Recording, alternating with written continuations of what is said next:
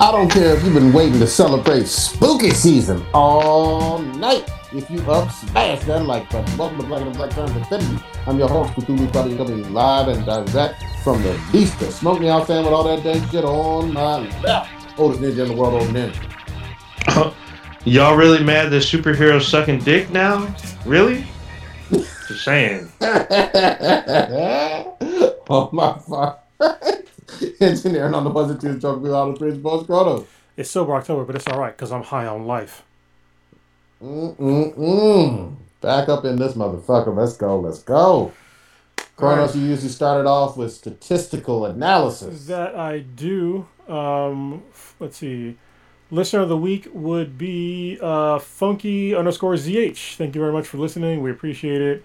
And first in the chat would be no one yet that okay. I can see so far. I was a little bit late, but it's because I had an update. Shit. Come fuck with us. Come join us. We about to get into this shit. Old Ninja, whom should have you pouring out that brown liquor for? Oh, Jason's there. What's going on, Jason? What's up, Jason? My boy from high school. FYI, it's not I was brown. I'm just saying. Sometimes it's kind of yellowish. In very rare places, it's clear, like Natty Ice or something. So this we were pouring out some Colt 45 for some Colt for Brian Goldner. He's the CEO of Hasbro and Hasbro Entertainment. He was the American Toy and Media Company. In 2007, Goldner was executive producer on the live-action Transformers film, which is credited with broadening Hasbro into the character-based multimedia company that it kind of is now. I think also the Hasbro Interactive, which made some excellent games. He was also producer on the G.I. Joe, the Rise of Cobra film, and the Transformers sequel. In 2020, he announced that he had cancer and was undergoing treatment. He took an immediate leave of absence as CEO of Hasbro for medical reasons on October 10th of 2021, and 2 days later, he passed away on October 12th. He was 58. Damn, did he... Really young. Did he so he was a big part of some of the big Hasbro toy and gaming lines? He was there only from like 2005, I believe. Okay. So like the current when they started doing movies, he's a part of that stuff. Gotcha. Cuz he joined when did he join? So he was part of Hasbro Tiger Electronics in 2000. But he got let go and then he went to Bandai, and then he came back, and then he came back as chief operating officer in 2008. But he was part of the company in 2003. So there you go. So he's fairly, I guess, more recent. Not the '80s stuff. He wasn't part of because in the '80s they were doing some shady shit. Believe it or not, Hasbro did some fucked up shit, especially when it came to Japanese toys and properties. So, just saying. All right, who else? But that's all I got so far. Okay. God damn, I thought you had like a couple on that list, but whatever. No, I had one on this list. I was like kind of searching, but some of the people. I guess there's anniversaries of other people passing away, like Vanessa Redgrave and stuff, but nobody that I saw like recent. Of course, I got fooled again. I was on Twitter and I saw Betty White trending, and I was like, "You better not!" But everybody was wishing her happy birthday and shit for being 99 years old and still awesome. So she's 99. Damn. Yeah, I know. I mean, if Betty White died, like it would be on the news. It'd been everywhere. Everywhere would have been talking about it. Yep. Would have been crying. Been in the streets yelling out no, like Vader. It's been all bad. All right, man. Let's get into it. You want to talk about the DC big news first, or? Yeah, I guess I'll talk about it. I think I'm the only person here that actually reads the comics. So. Which one? Oh, what's that? Which DC one are you talking about? There's a couple of DC. Superman. Superman. Yeah, it is Superman. No, it is Superman, the son of Kal-El. Okay. That's his comic. Yeah, that's the comic name. So, yeah, once again, the media has just screwed up. Totally disrespected comic books once again by just spoiling the crap out of a comic book well before it came out. So it's a comic book that I actually read. And first of all, they disrespected the readers by spoiling it. It'd be like literally telling you what happened in the next episode of a TV show. Like a week before it came out. And I was just like, what the hell? Like, it was kind of going that way anyway in the comics, so I kind of wanted the writers to like write their story so I could see where it was going. And they also, with the headlines, the media just totally screwed up the headlines on this on purpose to rile up people. They said that Superman came out as gay. Technically, it's sort of correct, but no, it's not, because if you say Superman comes out as bi, everybody thinks you're talking about Clark Kent, Kal-El, not his son Jonathan. So his son Jonathan is the one who comes out as bi. In the issue that just dropped today, but the media reported on it like last week. So I was pretty disappointed and pissed off that they did that. And then, of course, all the typical homophobic and, you know, right-wing backlash of, oh, my Superman's not gay, blah, blah. Don't worry, your white savior's still okay. All right? He's still fine. There's another story there, too, where he leaves the planet, but they didn't talk about that at all. That's, like, actually the kind of more important story. But, you know, and his son is taking over the mantle of Superman while he's gone.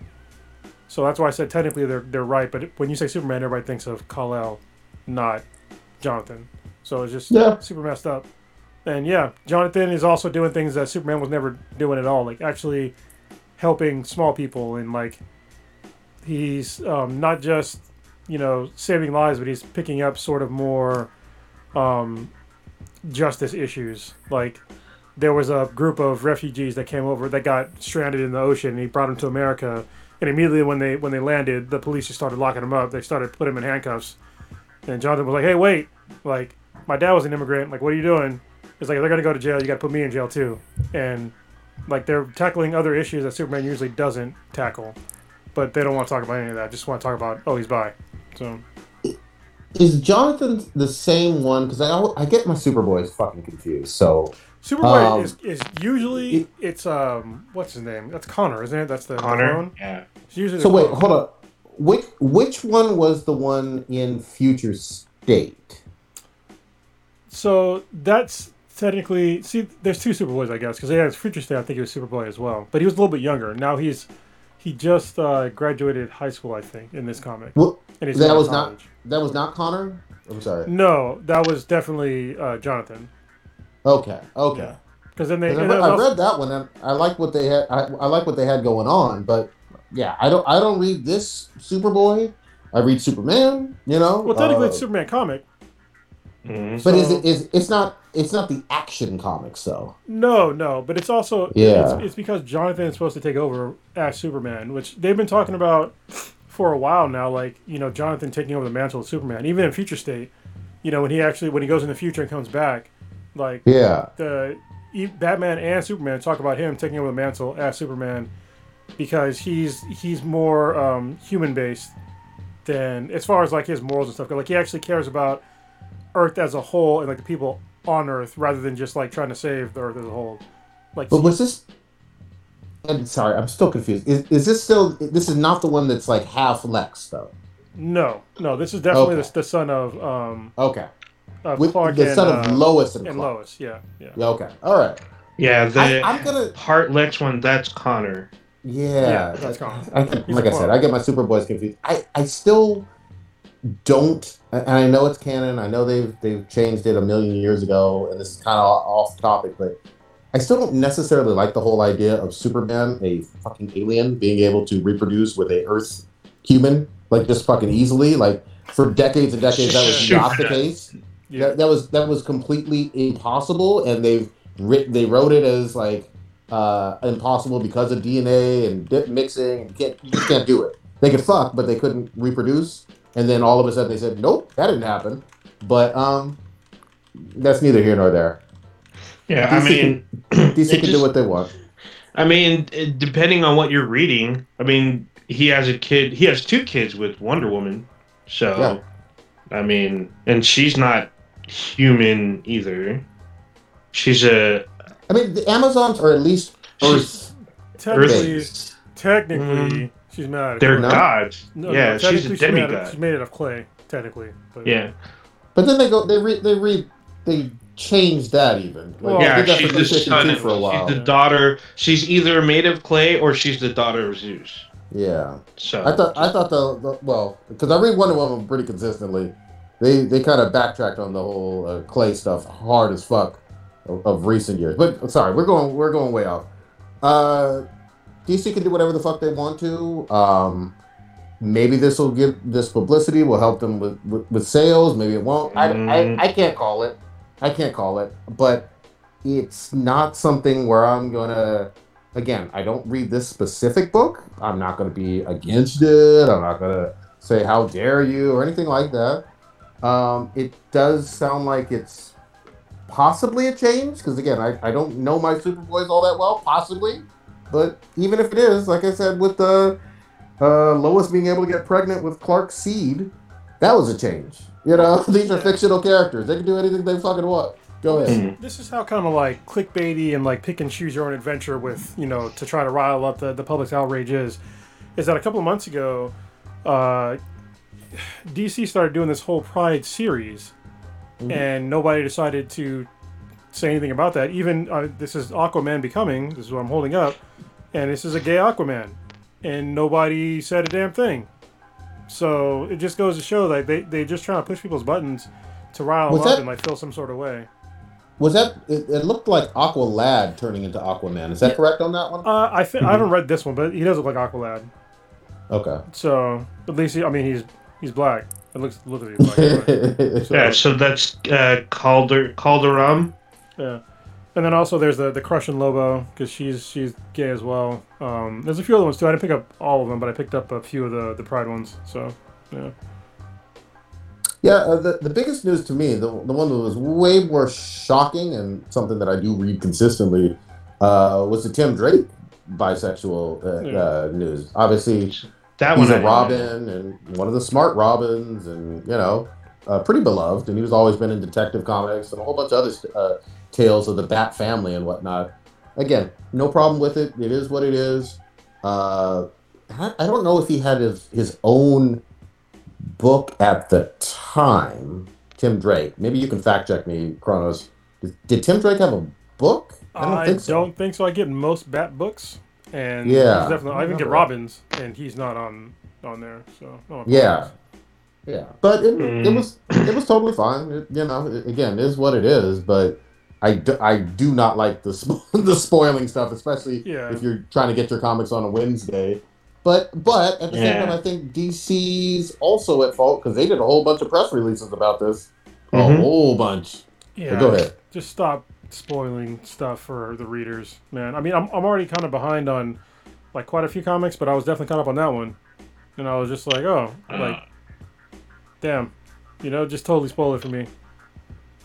Get in here, old ninja. Go ahead. So I want to touch on this more and then jump back to the media thing. So this news has reached all the way up, you know, through Hollywood, because Dean Cain, who played Superman in the Lois and Clark, The New Adventures of Superman, he commented on the bisexuality of Jonathan Kent, even though he said, I'm pretty sure he has no idea that this is not Kal-El. But he said, quote, "They said it's a bold new direction. I say they're bandwagoning," end quote. So, I mean, that was his comments on it. I guess he's on video saying this. I'm pretty sure he's on Fox News about it. Hey. Yes, he is on Fox News about it. Of course. Actually, he says a lot of comments. I'm not going to... It's actually on my screen now. I'm not going to put the sound up. But he... I don't know who asked him, but he does a very... Looks like a very animated commentary about... It's not Clark Kent. And even if it was... Nope. The only reason why I would care if it was Clark Kent is only because... he's married to Lois right now. Yep. So, that would be super weird if he came out as bi when he's married to Lois right now, and it wouldn't fit his storyline at all. But yeah, it's they keep just saying it's Superman, but everybody's thinking of the wrong person. So it just speaks to just like rampant ignorance. And yeah, I get it. You don't read comics, but just don't. You know, I don't speak on quantum physics. You know, besides like the very basic stuff that I sort of understand, but not really. You know, you don't see me going on the news talking about quarks and shit because I don't know what I'm talking about. Because these people, they don't know the material that they're talking about. Yeah, let's also go back to that Lois and Clark series, which I really did like at the time. The thing that was great about that series, let's be fucking honest, was Terri Hatcher looking bad as fuck in the 90s. Yeah. Terri Hatcher was this slim, thick, bad. She just exuded sexuality. She was the hottest fucking Lois we've ever fucking gotten. Even to this date, she just... I don't know. Everybody had a thing for fucking Terri Hatcher, and especially in that series. She outshined Kal-El in every fucking scene, and people watched the series not for Superman, for her. Get the fuck out of here, Dean. I mean, let's be real. The Lois Adventure, it was a fucking romantic comedy fucking TV series. I mean, to be real about it. And you I mean, it wasn't like... Go ahead, I'm sorry. Go ahead, Curtis. I was gonna say you can't say don't sexualize Superman because there's like plenty of sexual shit in that show. They got to put shirts off, making out, all this stuff. So it's like, get out of here, man. You know what you're talking about. Just stop. Yeah. So as if he's some Superman expert. Exactly. Yeah. Exactly. I mean, he is in two Superman TV shows, and he says this, which is, I don't know what to take of this. He says, "quote brave." would be having him fight for the rights of gay people in Iran, where they throw you off a building for the offense of being gay, end quote. That's the funny thing, that this is even how crazy it is, because the actual Superman that we're talking about, Jonathan, does fight for rights just like that. Yep. Like, he goes around and fights for, like, the smaller issues that Clark isn't really interested in. And so this speaks even more on the ignorance. And for somebody to say, like, oh, well, you know, he played Superman twice, he should know about Superman. No, get the fuck out of here. Actors act as doctors. Do you think they're actually fucking doctors? Do you think they read a medical book? So get out of here. They're playing pretend. And let me just piggyback, though. I've seen Clark Kent, Kal-El, do pretty much exactly that in terms of fighting for immigrants, in terms of going to other countries and inserting himself, trying to save people. By the thousands and millions. Like, Clark Kent does fight for people who are mistreated all over the fucking planet in his fiction and in his mythology for, what is it, 80 years now? Yeah, what's the name of that fictional place that's basically the Middle East? It's like... the one... Oh, God. It's not correct. I always mispronounce it. Somewhat a K and a Q. The one from... The one where... Black Adam and... Oh no, I'm thinking of the one where the one from like the European one, the one where Tara and her brother are from, because it's featured heavily in season 3 of Young Justice. Yeah, I can't pronounce that shit for. Yeah, I remember that one either. You know, it's like it's like a Kazakistan or some shit like that. I'm saying it terribly, it's something like that, but they have a huge like history. It's like. I feel like it's the DC version of Latveria, pretty much. Pretty much, yeah. It's almost. I mean, the setup is almost identical. Yeah. So, like that. So I mean, going back a little bit to the media with comics and games sometimes, and even TV shows. Like, I was reading. Some prominent news internet news site, and they're talking about Legends of Tomorrow, and they spoiled the fact that one of the characters dies literally 3 fucking weeks before the episode aired. I'm like, what the fuck? Because they were making this huge commentary, like they don't know what to do with John. It was John Constantine actually, because the season's over. But yeah, they were like, they didn't know what to do with John Constantine. There's only so many. Constantine's been around for decades, but okay. I mean, there's a Swamp Thing, but there's an issue with that because it was on DC Universe. Now it's on. Actually, it's not even on HBO Max, at least not yet. I'm like, dude, they haven't even introduced Swamp Thing into the Arrowverse. There's plenty of stories between him and John Constantine that's not introduced, but yet they want to kill him off. And this article tells me 3 weeks ahead of time that he's gonna die, and I'm like, what the fuck? Where did this come from? I had no idea this was coming. Same with certain games. Like, certain games will spoil, like, endings and stuff before the game's released. It doesn't happen often, but it happens sometimes because they got a chance to play it and beat the game. More so with comics, definitely recently. Like, I've noticed for the last couple years, they will spoil shit like a good month and a half before an issue's released. I'm like, dude, what the fuck? Like, you guys are fucking up the floor. Let people enjoy the story the way that the writers and artists intended it. Like, you don't have to, like, spill out all the fucking shit. They did that shit with Immortal Hulk. They did some of that shit with, like, what else was I reading? I think some of the High Republic stuff, they did it with, like, they've done it with Batman, Superman. They just continue to do this shit. And it's fucking like, dude, we are paying our money to read this stuff as it comes out. We want to enjoy it the way that it was intended to be. I don't need to read an article, have you spill out not only your review, but literally the whole plot line of the fucking book. Or comic, in that case. I found the names of the countries. So one is Biala, which is literally the Middle East. The other one is Kandak, which is where Black Adam is from, and Markovia is kind of in the same realm. You know, it's supposed to be a European nation, but yeah, that's it. Markovia. It's if you watch Black Lightning, Markovia is like hugely centered in it. That's the other one. Latveria, Markovia. Yeah, that's pretty amazing.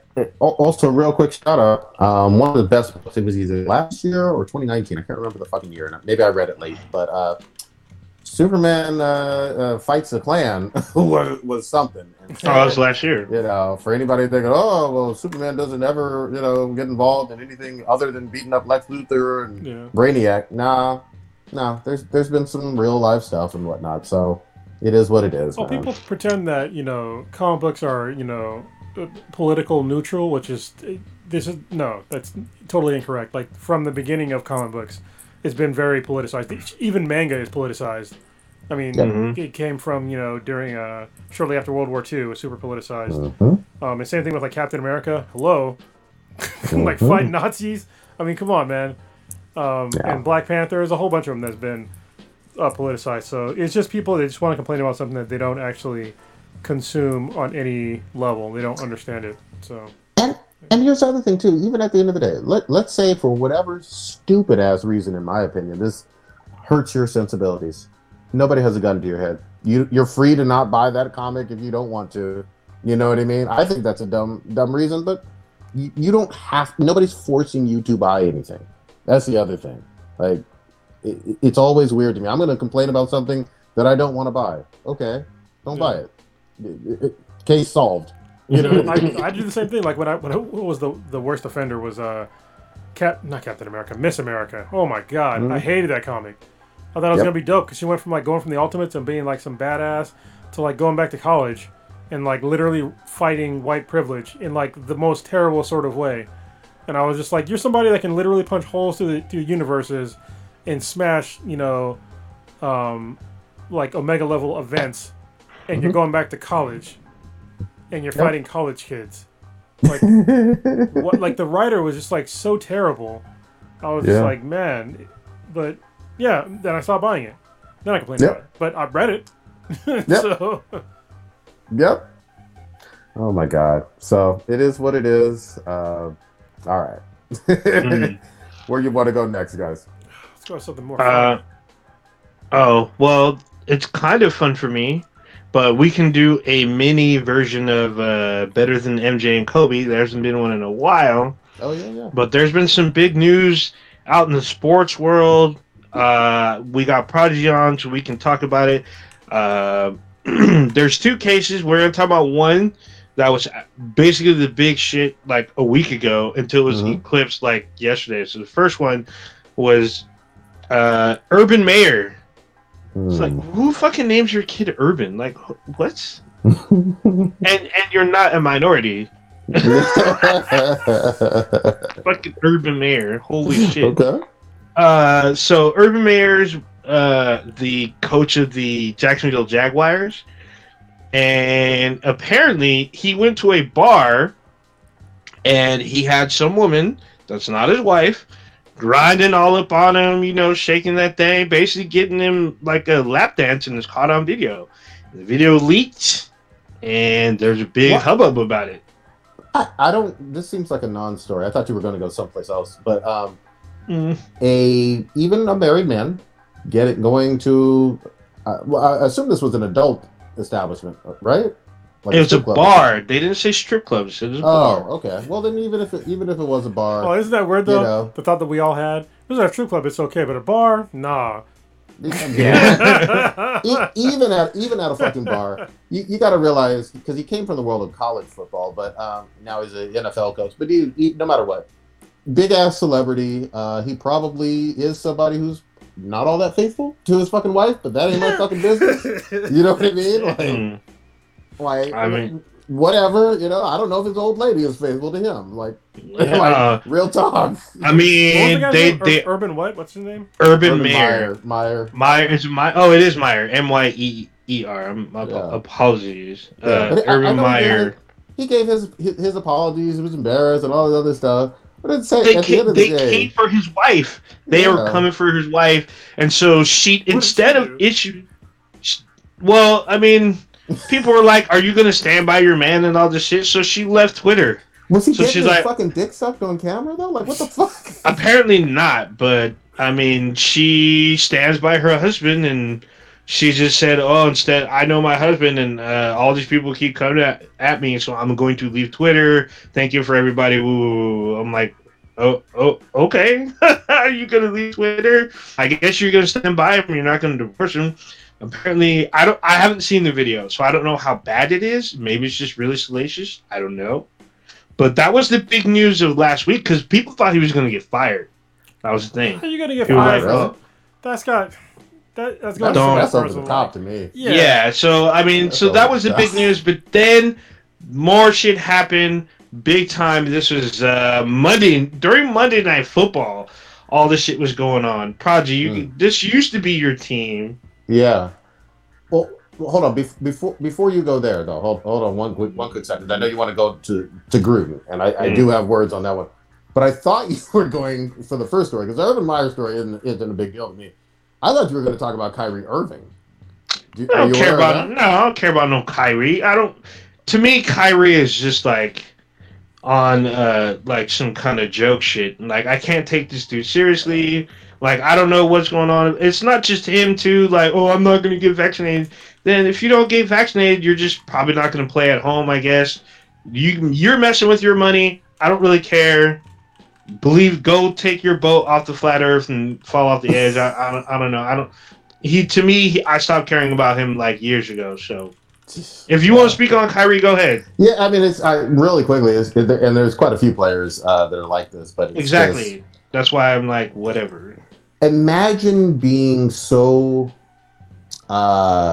ridiculous that you would put on hold tens of millions of dollars just because you don't want to get a shot. And you have to get shots, have surgery, have cold treatment, heat treatment, all this stuff, regular vitamins. You got to do a ton of stuff. And I'm talking about mandated, just to be playing at a high level in the NBA. And he just seems like a big ass fucking troll on a team that's a championship contender. And he's just like, you know what? I'm not getting my shot. Fuck y'all.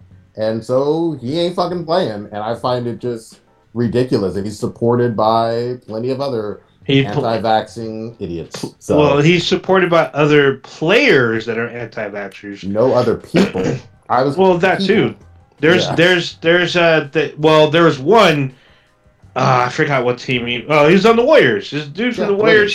But he took the shot though.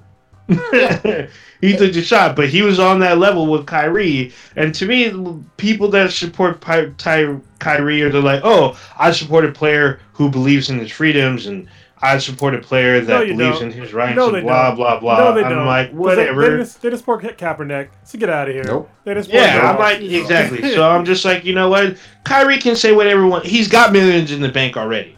Yep. If he doesn't want to do it, then don't let him do it. And he knows the consequences. He's not going to play. Then don't play. And now they modified it to where he can play in other people's stadiums, but he can't play at home. I'm like, whatever. I don't. Kyrie's kind of on this level where what's going to happen with this clown show? It's like tuning into Pee Wee's Playhouse NBA edition. Yep. And just like, I mean, yeah, you summed it up. It's fascinating from the sportsbook. That's what I thought you were gonna. To me, that's like a non-issue. It's like Kyrie being Kyrie. I mean, he's gonna tomorrow. He's gonna say aliens are gonna invade, and I'm gonna be like, it's Kyrie being Kyrie. Yeah, and just really quickly before we go on to Gruden, don't get your fucking advice on anything healthcare from YouTube? A ball player that has not consulted any doctors or any epidemiologists. Like, if they're saying something that's entirely opposed to the worldwide medical establishment, please don't listen to them. Please don't. It's too late. People have already done that. They want to fight the system because the system is fighting against us. They're taking away their freedoms and whatever else they're trying to say. I don't even know anymore. Or any pop star either. Nicki Minaj and her cousin's swollen fucking balls. Whatever the fuck it is. Oh shit! I forgot about that shit. Those balls are still swollen now. Yeah, speaking of freedoms, me and Papa Bear we did an episode on freedoms last Thursday, and it's gonna drop I think tomorrow. No, I'm sorry, on Friday. And it's about how you're not that free. And you're not free to, like, you know, give somebody a disease. Like, there's a whole bunch of shit that you do in your daily life where you don't have the freedom to do exactly what you want. Like, you get in your car, you put on your seatbelt, you know, you don't cross the street outside of a crosswalk. Usually, I mean, you can. There's consequences. Like, a whole bunch of shit that you cannot do in life, but all of a sudden, like, putting on a piece of fabric over your face is too much. It's like, you can't walk around with no clothes on either, you stupid fuck. You know, it's like there's rules. Like, you don't. America is not that free, like, at all. Yeah. It never has been. It's full of a whole bunch of laws. Mm-hmm. Yeah. And they vary state to state, county to county. Because you know why? You can be naked in San Francisco. There's an area in San Francisco you can actually be naked and won't get arrested. And look, there are some kinks of mine that I just can't go to. Like, yeah, you can't. Yeah, you went to Idaho with them kinks. Once you cross state lines, you get locked up. Like, gotta be close to Mexico. It's like, only with the family can you do those acts. Oh damn! God damn. Yeah, all bad. Hey, if you're mad that I said that, quit fucking your siblings. Oh damn! God damn! It's all bad. But yeah, man, that one pissed me off. And just real quick before we go on to Gruden, again, we've lost the equivalent in less than 2 years of the entire city of, like, Boston, Massachusetts. They have 1 million people. Well, it's like we're not quite. The official numbers are not at 1 million, but they're like 720,000, 725,000. Like a big city. So again. Don't be fucking stupid. You know? Too late. Too late. And don't disrespect how many people have lost their lives with this shit. And that's just in the U.S. Being retarded. In the world, we've lost almost 5 million people in the world. Yep. So and it's probably way higher than that because there's places where I'm pretty sure they have the capability to actually report on the COVID deaths. Mm-hmm. So, like China. China has been, apparently they won't release official numbers. No, they just get ballpark. I'm not even thinking about China. I'm thinking about...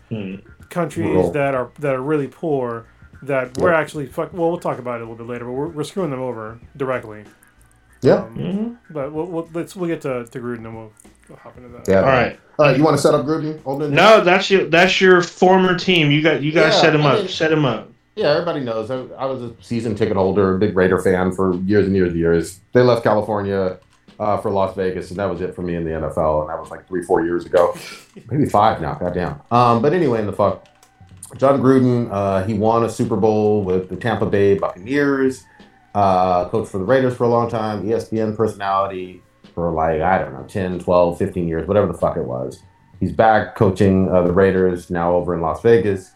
And during an investigation into the Washington Redskins, which everybody's kind of left off the hook, even though they got a whole bunch of, not the Washington Redskins, though. The Washington Football Team. We don't use racial slurs to call ball clubs anymore, hopefully. During an investigation into them, the New York Times, I believe, stumbled upon some emails from around 10 years ago, with John 2011. Gruden. Yep. 2011. Yeah, 10 years ago exactly. And they stated a whole bunch of anti-black racist shit to start with. Let's start with that. Because it was like big lips, Michelin, blah, blah, blah. And I was like, whoa. Oh, shit. And that was the first I heard. And I was like, okay, how do you coach in the NFL, which is like 70% black, and you wild with this racist bullshit? But for whatever reason, he didn't seem like he was going to lose his job for that. And we got to get talking about that later. But that was the first thing I saw on Twitter trending and whatnot. And then the second stuff was like him saying wildly homophobic shit to somebody else in an email. Like Goodell, specifically. Yeah, Goodell, calling him a pussy, calling him an F-word, and talking about pushing the agenda with the one openly gay linebacker from several years back, and trying to get that F word to come into the league. All this wild stuff, and that's when shit hit the fan and escalated immediately. It You're missing trending. One. Go ahead. You didn't hear about the coaches, the referee. So female referees, he went off on as well, because he mentioned his quote-unquote displeasure of female referees refereeing a bunch of guys and his boys in the league. On top of, he was sending pictures of cheerleaders to the president of the Washington Football Team back in like the late 2010s. Like you can't get them anywhere? Like, that's weird. But he was sending, I guess, from what I read, they were topless. Like, I guess he had gotten photos of them. Me and Kronos had the same look on our face. Like, he had gotten pictures of them where some of them were topless, and he had taken pictures of different cheerleaders and emailing them to the president of the Washington Football Team. So those were the egregious things. Now, to kind of narrow down some of the stuff, because I know there's people that are going to be like, ooh, but okay, 2011, John Gruden was not. He was not employed by any of the NFL teams. He was part of ESPN at the time. He was a commentator. So those emails that they were uncovered then, people were like, well, can they really get him on that? Even though it's not a good look, is he going to get fired? So then as these other comments came up, because the whole comment about the Michelin man body, lips was against the... ninjas. Oh, man. All right. He was yelling. Yeah. All right, you got to say what you said. Rewind like 10 seconds. Oh, so the Michelin Man comments. Mm-hmm. So those were against the NFL union's president, who is African American. So in those emails to the president of the Washington Football Team, he was talking about him and not caring about the players and whatnot. So these emails were coming out at different times. So when he was a coach of the Las Vegas Raiders, he was employed by the NFL. So these emails have been found through 2011 all the way up to 2018. These are the last ones that New York Times uncovered. So he had also talked about the Black Lives Matter movement, and he had said some disparaging stuff, I guess, about Colin Kaepernick. So... I got something to say about Cap. Yeah, so... This is it. What's funny to me is all of this shit is happening Monday night during Monday Night Football, and all of this shit keeps flowing out. And everyone's like, "Oh, he didn't deserve to get fired," and the NFL soft. I mean, this is stuff. Come on, he didn't get fired. He quit. He issued a statement, said he gave his resignation to Mark Davis. Mark Davis tweeted out that he has accepted the resignation, and thus far they have parted ways. So he quit. He didn't get fired. Everyone's talking about he deserved to get fired, blah, blah, blah. He quit. He said he quit before this became a huge fiasco, even though it already was. Way too late. And that's where we are now. So, real quick, what I think is kind of funny, something you mentioned on Ninja, is that people were saying that it was before... he was a head coach again. But it's like, okay, could you imagine writing scathing emails about your future boss, calling him the F word and all this stuff, and then going working for them, and then expecting him to find out and then there to not be any backlash? Like, could you imagine that? Like, as think of you as an actual employee, and you was talking all kinds of shit about your boss, and then they found those emails. Would you expect to still be employed? If your answer is yes, you're a moron. Mm. Mm. Yeah, I'm right there with you. This was extra wild. This was like a serious scandal. Anything having to do with the NFL is obviously going to be big time. It's a money making league, and it's the most watched, and all this other stuff. But at the same time, like again, he felt very comfortable not saying this off camera and like at a bar to somebody whispering in their ear. No, he was sending this electronically, bold as fuck, while still employed in. Even if it was just with ESPN versus being an NFL coach, like ESPN's a big time fucking network. He's a huge anchor, you know what I mean, on covering football. He was a public personality, and he knew that nobody was going to fucking blow the whistle. So imagine just the things that he says and does, not electronically, not in email. And then the other thing I'm going to really quickly say is, this whole aspect of you can say the most offensive. I'm going to stick with the racial element because there's a whole lot of other stuff going on here too. But this racist shit, and then like throw up your hands and say, "Well, I don't have a racist bone in my body." Fuck you! Like the fuck? We're not fucking retarded. You know what I mean?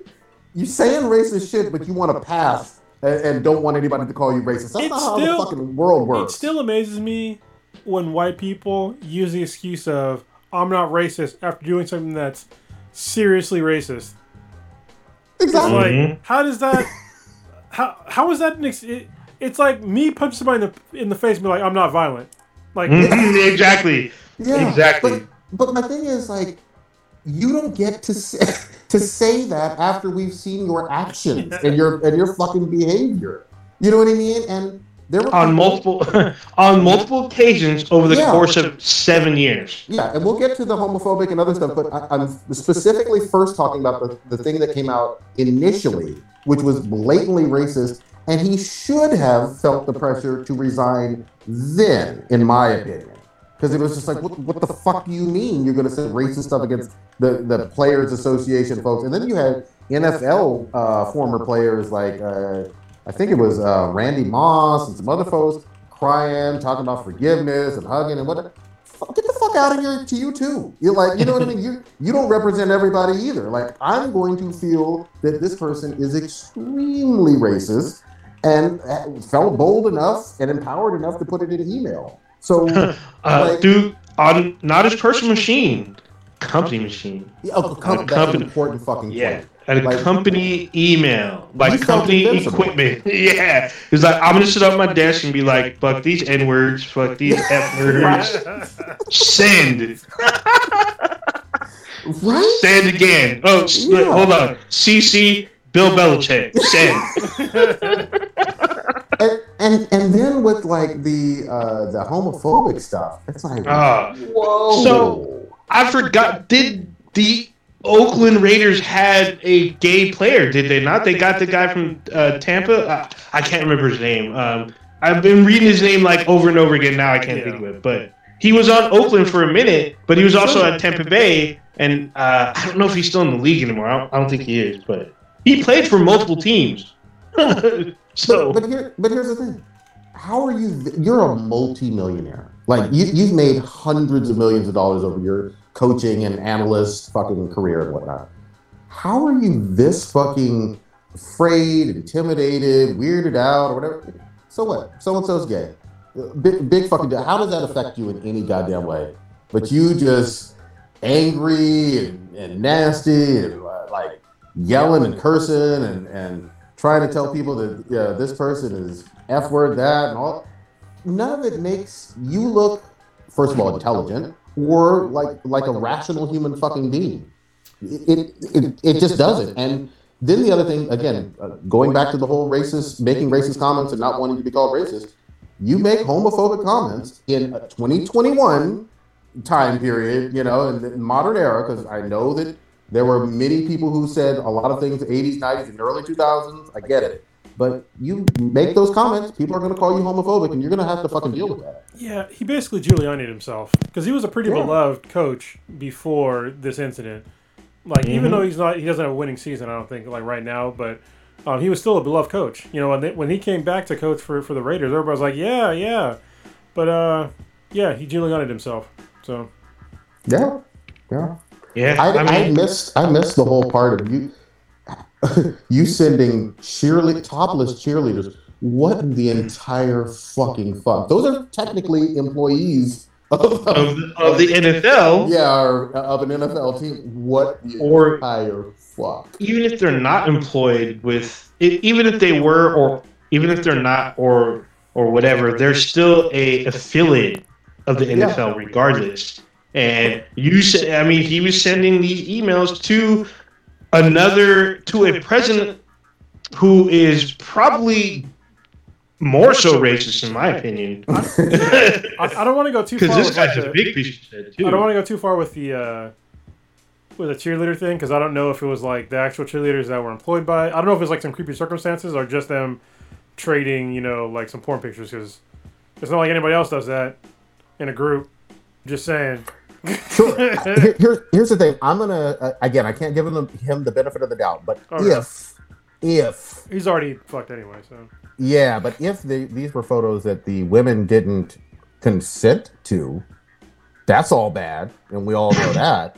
And no matter what the fuck are you either sending or receiving pictures of female either affiliates or employees with or without consent, like. Yeah. None of that's a good fucking look on a work computer. If that's the situation, then 100%. Yeah, like, so, like yeah.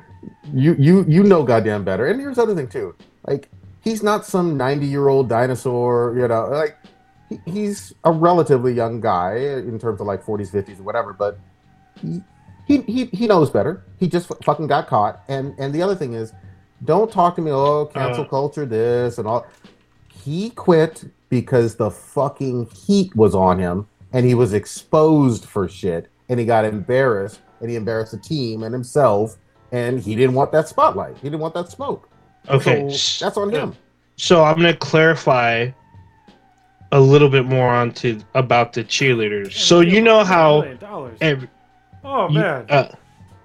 so you know how each team, their cheerleaders do something every team does it. They all do a calendar. So apparently, from the calendar, there are discarded photos. Some of them are of the women being topless that are not used in the calendar. Where Gruden had some, and he had sent. So it was from the Washington Football Team's cheerleaders from the past. So he had a past swimsuit photo shoot video, which was passed from him to the general manager Bruce Allen of the Washington football team now.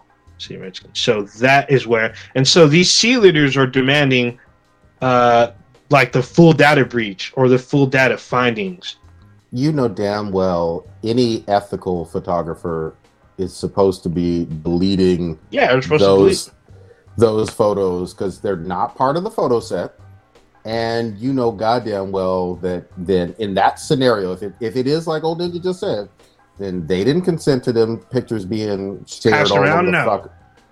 So this guy's a scumbag all the way around with racist shit, homophobic shit, you know, some downright prodigy revenge porn almost. So we all know photographers, a lot of them share. Or not share. A lot of them keep the stuff that they have, but it's on their private, like, home servers or whatnot. And if the person that is is the subject of the photo shoot, they can request, like, "Hey, I changed my mind. Do you have this? Can you send it to me?" They're like, "Yeah, sure." But nobody's gonna ask for those pictures, though. No, but somehow Gruden either was on the photo shoot, or he got his hands on them. And he was sending them to this person. Do you realize how fucking hard up... I mean, don't get me wrong. I'm a horny dude with, you know, popping dick pills and shit. But you got to be a hard up motherfucker to be like, this is my M.O. To, like, basically steal topless dudes, cheerleaders, knowing damn well you're not only rich, but you're pretty famous and beloved, like Kronos said. You got groupies if you really, really want them, or you can go on Tinder like the rest of us. You know what I mean? Like, what the fuck? I mean, the black hole is basically like Raider Tinder, except live and direct, I guess. So he literally could have jumped in and came out with some chick that should have been a cheerleader and took her home and had his way. I mean, he literally could have. All you had to do is literally walk onto the field, and he could have had something. So, but that's the thing. It's not like it doesn't make logical sense, and at the same time, it's just a violation. I feel bad for these girls. Yeah, you know, when you're horny, you're horny, but also that's not okay. So that's all bad. Wow, man. Yeah. So I mean, it just shows. I mean, it sucks. From my point of view, because I actually, you know, kind of revered this guy. I thought he was one of the good coaches, a coach that was good, a good fit for the Raiders. And, you know, I respected his commentary because he had really damn good commentary on football. Like, he really, like, you know, brought it there. He made you feel like you're, like, on the field. And he would sometimes call plays, like, from the booth, and you'd be like, oh, he really knows what he's talking about. But just seeing what he was behind closed doors, it's just like, fuck, man. Another one bites the dust, I guess. It really sucks. And, like, I guess Tampa Bay, they have, like, an honor wall or something. Yeah. They stripped his name off of that shit. They're like, nope, rip, took that shit right off. Yep. And coaches are extremely expendable. They don't have any fucking job security to fucking begin with. Let's just start with that. But he had $100 million contract. Yep. That's as close to job security as you could fucking get. You know what I mean? With the NFL. Yeah, that's you again. Remember how we talked last year about what was the girl on The Mandalorian? You know, Gina Carano. Yeah. Throwing all that Disney money away because she couldn't just fucking help herself. This motherfucker couldn't help himself. He just had to call somebody big-lipped, and send kitty pics to fucking cheerleaders. Yeah, I mean, he did call out Roger Goodell because a lot of people hate Roger Goodell. Like, I'm not a fan of Roger Goodell, but you can't talk shit about your boss. You did use the F word, huh? I said you can't talk shit about your boss. Well, I mean, you can, but you can also you can, but he said it to another person using company equipment. Here's the thing: if you're gonna talk shit about your boss, like. Do it at a bar. Do it at a bar where you're getting lap dancers at with fucking Urban Meyer. Well, I mean, if your boss is that public, maybe do it at your own fucking house. You know what I mean? On a telephone call that's not recorded. Or sending company email, that's got to be the dumbest shit I've ever fucking heard. That's some rookie fucking mistakes. But again, let's be real clear. He felt bold and empowered to do this. And the fact that it wasn't caught for 10 fucking years means that he pretty much got away with it. Like, up until right now, he got away with this shit. It's just new shit. It's fucked up because it was a separate investigation into the Washington Football Team that drudged up these findings and got him caught up. But you know he's not the only one like this. Of course not. But you know who's fucking happy as shit? Like, Dan Snyder, whatever, the owner of the fucking Washington Football Team. He was like, the heat is off of me. Off me, y'all forgot about all the heinous shit. He's all like, yeah, fuck Gruden. That's all bad. Anyway. Oh, shit. Yeah, he's a bad racist. Fuck yeah. He's all, hey, check this out. I'm going to hold a press conference. Here's some money to the, like, local community. I'm give it to charity. You know, there you go. Meanwhile, he's got mammies raising his kids and shit. Yeah. Oh, Damn. Yeah, not the mammies. No, even worse, he's got indigenous mammies. Oh man. Lord. Yeah. Lord. All bad. Yeah, so. But, man, this was all bad. I mean, I wish I could say I feel for him, but like, I mean, you didn't fuck up, Gruden. I can't stand by this. I know a lot of people are upset. A lot of people are like, "Oh, you shouldn't have been fired." He wasn't fired. He quit. But also, you should have been fired. Yeah, exactly. Yeah. I mean, so the thing was, I was talking to Stitch because Stitch isn't here. Stitch and I was talking, and he brought this up, and I'm like, "What are you talking about? There's no way," because I was in that in that whole Gruden's kind of untouchable. He was fired immediately. Like literally, this is what happened in the chat. Stitch goes, something's going on with Gruden. something's bad with Gruden. And literally within like 2 minutes, oh, he stepped down. I was like, what the fuck? Yeah, pretty much. Yeah, and the NFL's got like, I mean, it's obviously big money making and all that other stuff. Nothing's it's Teflon, I get it, but they've got some PR stuff about it. Now people will forget. It's not like people aren't going to go to games. They're not going to watch them on TV. They're still going to do that shit. But it's kind of hard to. You know, I think, what is it, October, September, one of these months, it's like breast cancer awareness, and they'll wear all the pink stuff, you know what I mean? But then at the same time, you got... Oh, it's November, I think, yeah. Yeah, one of the months where they do pink gloves and helmets and all that stuff. I don't have any fucking problem with it. It's fine. But you do that, and at the same time, like, here in mid-October, you got a very famous coach for a high-profile team, you know, literally sending lewds without consent and... You know, and nudes. Calling people homophobic shit. You know what I mean? On company emails. That's even beyond like covering up, you know, domestic violence, you know, abuses in the NFL. Like the NFL has a terrible track record when it comes to like anything that has to do with like, I don't know, just not being a piece of shit. You know what I mean? Like, like you have videos of people just like getting beat up and dragged out of elevators, and they're just like, they don't really care.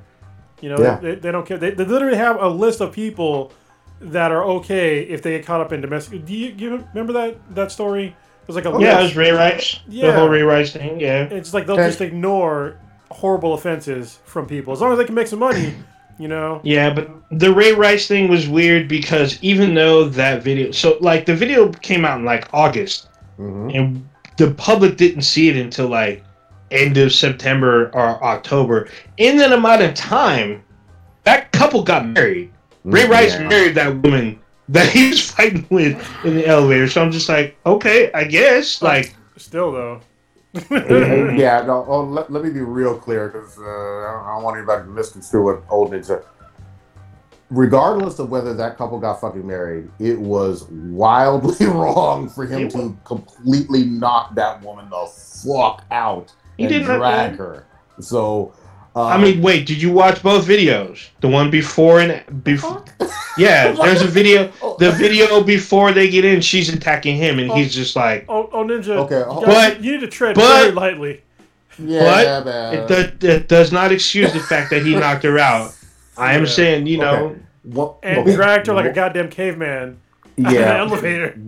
One person in that couple is a professional athlete that's of the top 1% of strongest people and most athletic people on the planet. Top 1%. Like NFL running back, maybe even a close to Hall of Fame level running back. And yes, domestic abuse is very bad, but Ray Rice was not hurt by anything. Like, grown men that are like 240, all muscle, 6'6", have trouble bringing him down. That 5'3", 5'4", 140-pound woman was in no way going to hurt him unless she had a weapon. Like, you know what I mean? Like, it was like stop me if I'm saying something wrong. No, right? Like, so I hear you. I'm with you on the fact that there should have been consequences, but I don't think he may have gotten a game suspension if that. I wish Blue was on because he'd have been like, well, was she 250 pounds? Or? Damn. So and did he have a bat? Yeah. Oh, damn. And that's just one incident. I mean, there's plenty of others. It was like a kicker for the Giants that had like incident after incident of a whole bunch of domestic violence. It just wasn't on tape, too. That's the other thing, too. The whole reason why Ray Rice is because there was elevator footage. That's it. That's the only reason. Because without that, it would have been... a shrug and hey, get on back out there and score some touchdowns. But that didn't happen to Bruce Miller. Bruce Miller got kicked right the fuck out because he attacked an elderly man and his son in their hotel room, and that was caught on tape. He was let go immediately. Oh my god, people are crazy, man. Yeah, like it's fucking bad. So that video. Like, he runs into the room, the old man's like, what are you doing here? Bam! Whooping your ass. The son comes up to try to stop him. Bam! Drops him. I'm just like, damn. He was let go as soon as that was released. Bye. Yeah. I've actually met Bruce Miller several times. So, Go ahead, Kronos. But he wasn't a Ray Rice, though. Let's be honest. I mean, Bruce Miller doesn't even fucking ring a bell to me as far as like an NFL player. Yeah, really? Yeah, he played for the Niners. Was he better than Ray Rice? Mm-hmm. I'm not Hall of Fame status, but I mean, he's better than that. I'm saying that just so people aren't misconstrued. I'm not giving an excuse saying Ray Rice can do that. I'm saying that the reason why he didn't get immediately fired is because he was making the NFL money. And Bruce Miller wasn't on Ray Rice's level as far as like the money making potential for the NFL. So it just comes down to just rampant greed, and they'll just put women's lives on the line and just other people's lives on the line, even the NFL players' lives on the line, in the pursuit of greed. Like they'll cover up rampant CTE, like brain injuries, and this is probably like part of the problem that they're having with some of these players is that they're fucking literally brain damaged and they're not getting any help about it. But that doesn't give, a total excuse. But, I mean, they should definitely do something more about that. But they're not because they don't really care. They just want the money. Yep. That's it. I mean, for anybody who doesn't believe Kronos on that, look up the tragic story of Hall of Famer Junior Seau. Yeah. So, didn't he shoot himself in the chest? Or was that a different guy? Yeah. It's happened on more than one occasion. Yeah, some kind of suicide. But, I mean, he wasn't the same person. He never was the same after playing and taking those hits, so well, the reason why I said shot himself in the chest is because there was one, I think it was Junior Seau, might have been a different guy, who shot himself in the chest, and he had a suicide note that said, please study my brain because there's something wrong. Yeah. And that's fucking super sad, man. All right, we gotta bring it. Yeah, we gotta bring it on up. Hey, talk about Kana. Oh yeah. We'll get into some fun Pixar stuff. Yeah. Pixar. Yeah. It looks like Pixar. Yeah, quote unquote. Yeah. So shout out to Ember Labs. I still would love to do an interview. I'm still trying to see if we can get an interview with them. But Kronos talked about it a lot a week or two ago. I finally picked up Kana. I still want to pronounce it Kena because of my black ass lisp and the fact that it was spelled that way. And and the fact that I've wanted to say Kena Bridge of Spirits for all this time, but Kana is how it's pronounced. I picked up the game. Oh my God, you're absolutely right. It looks fucking gorgeous on the screen. It's all full of color and life and whimsical and bullshit. And my 7-year-old daughter sees it on the screen and she's just like, oh, Dad got a game for me. Thank you, Dad. And just grabs the controller and starts, hacking at it. And, and she's struggling because she's not used to the PS5 controller or really mini gaming controllers quite yet. She, she has to remember where the L1 is and all of that. But it's like adorable. She just related to the characters. She related to all the cartoon-like environments and the rocks. Is that what they are? Yeah, rock. Yeah. Yeah. Like all those characters look again adorable to her, and during the boss fights or even some of the regular enemy fights, she's like, "Here, Dad, you take the controller. I can't quite beat this guy. I haven't quite gotten it." But so we're playing it together, and so far so good. We're only about maybe 30 minutes, 45 minutes in, but incredible game so far. I know it ramps up on the difficulty, but you have a winner, especially for Ember Labs. This being their first game, I'm really impressed so far. Yeah, I only had one problem that I had. The other day I was playing and it told me that the game was corrupted and I have to delete it and bring it back. And I was just like, what? I was in the middle of a boss battle too. But it was fine. The fuck? Yeah, it was fine. I'm still playing. I was just like, bruh, for real? The game is fine. But the difficulty in the game, I'm playing on the hardest level, the hardest you can play your first playthrough. And the game is very deceiving because the normal enemies that you fight, they're not that hard. You can kill them most of them one combo, pretty easy. But then you get to these boss battles and it's on a whole different level. And then to mix things up even more, after you beat some of the bosses in the boss battles, they come back as normal enemies. Mm-hmm. So it's just what? So it makes it way harder.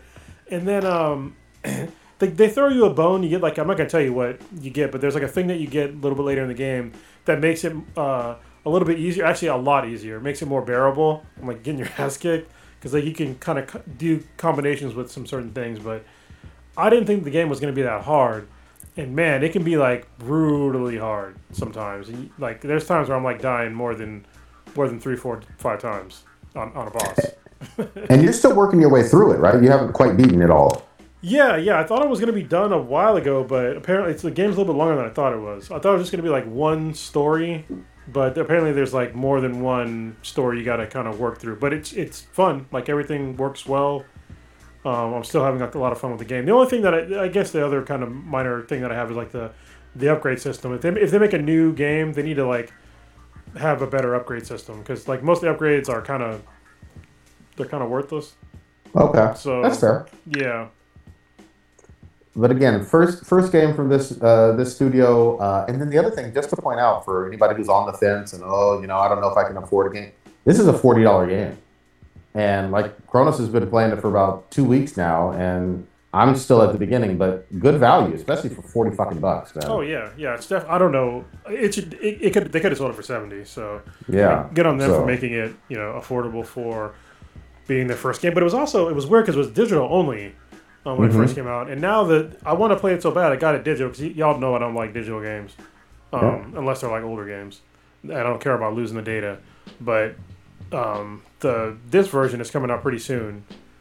So yeah, no, yeah. One of my my favorite gaming experiences of this year so far, and I've missed a few. I still want to play Returnal, and then there's a bunch of games coming out, and obviously the. Yeah, and there's a bunch of games coming out, this later this year and whatnot. And we should actually stick with games. Old Ninja, what you playing, or what are you hyped for? Didn't you get Back for Blood? Or I did. I got Back for Blood. It was kind of weird because I couldn't get a physical copy because nobody had it. I went to 3 different spots and nobody had a physical copy, and it wasn't. But one exists though. It's not like Ana though, right? Yeah, one exists, but it's like it's weird because like. It wasn't as if they sold out, they just didn't have it. And I'm like, what the hell? So I was like, fine. I just went... Hold on, they didn't get any deliveries of it?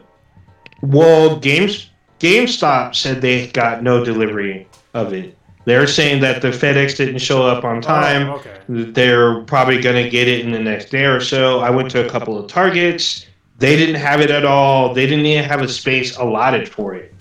So I was like, this is strange, but okay.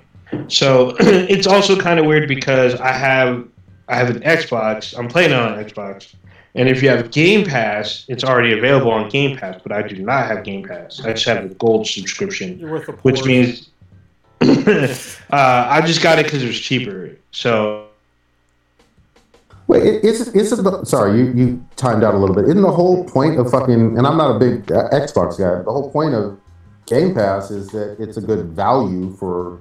How many games you get to play, right? Yeah, it is a good value. But if you want to still play online at a cheap.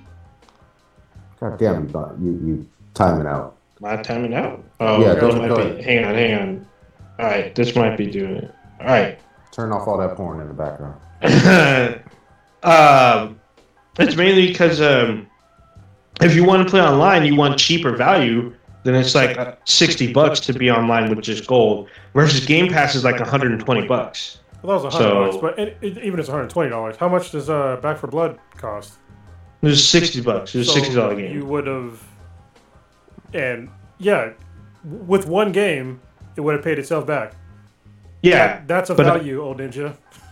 I realize that. My subscription doesn't end until like mid 2022, so you can't just update it and like buy the. I have to wait. Already, you can consolidate. They have like a program to consolidate, but because I bought mine, I can't do it yet. That's what I'm just saying. You have a limited time. You can only do up to like 3 months and change it to Game Pass. And I already got my 12 months like back in May. That is really goddamn kidding? Are you kidding me? No, not kidding. I thought, again, yeah, Kronos is already fact-checking us. But like, that doesn't sound right. Like, the whole point, I mean, again, I'm not the big Xbox guy, but the whole point of them promoting the fuck out of Game Pass is, like, if you sign up, you get all these fucking free games, basically, or not free, but you know. Yeah, that is the whole point of Game Pass, but I do not have Game Pass. That's...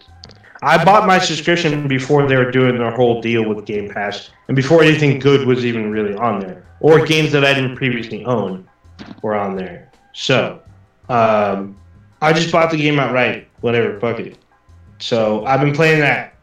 They fixed some of the stuff from the beta that was fucking up. So, I mean, it feels a little bit more difficult, even on the recruit, which is the lowest setting. But it's been fucking fun playing through. And there's more characters, obviously. And playing through with people and, like, trying to, like, survive and whatnot. It's one of those games that mics should be required. I mean, they're not, but it's heavily, heavily encouraged that you have a mic to play with your squad.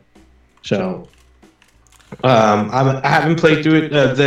The campaigns or the acts are actually longer than I anticipated. So there's 4 acts in total. The first 3 are pretty long. Especially if you have a shitty team. So, but it's been a lot of fun. It's really high, fast paced. I love shooting zombies. It's great.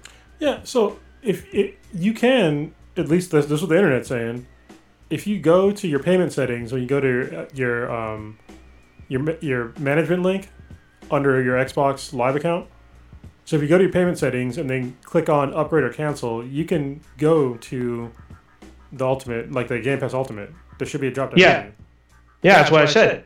But you can only do it within a certain time, because when I went to do it, it was like, oh, they have like this weird dollar amount. Like they tell you you're going to lose part of your value because I was going to have to pay like $10 more to do like the little upgrade thing. Well, yeah, but and again, I was like, well, I had just bought it though. But again, with one game, you would have saved the money.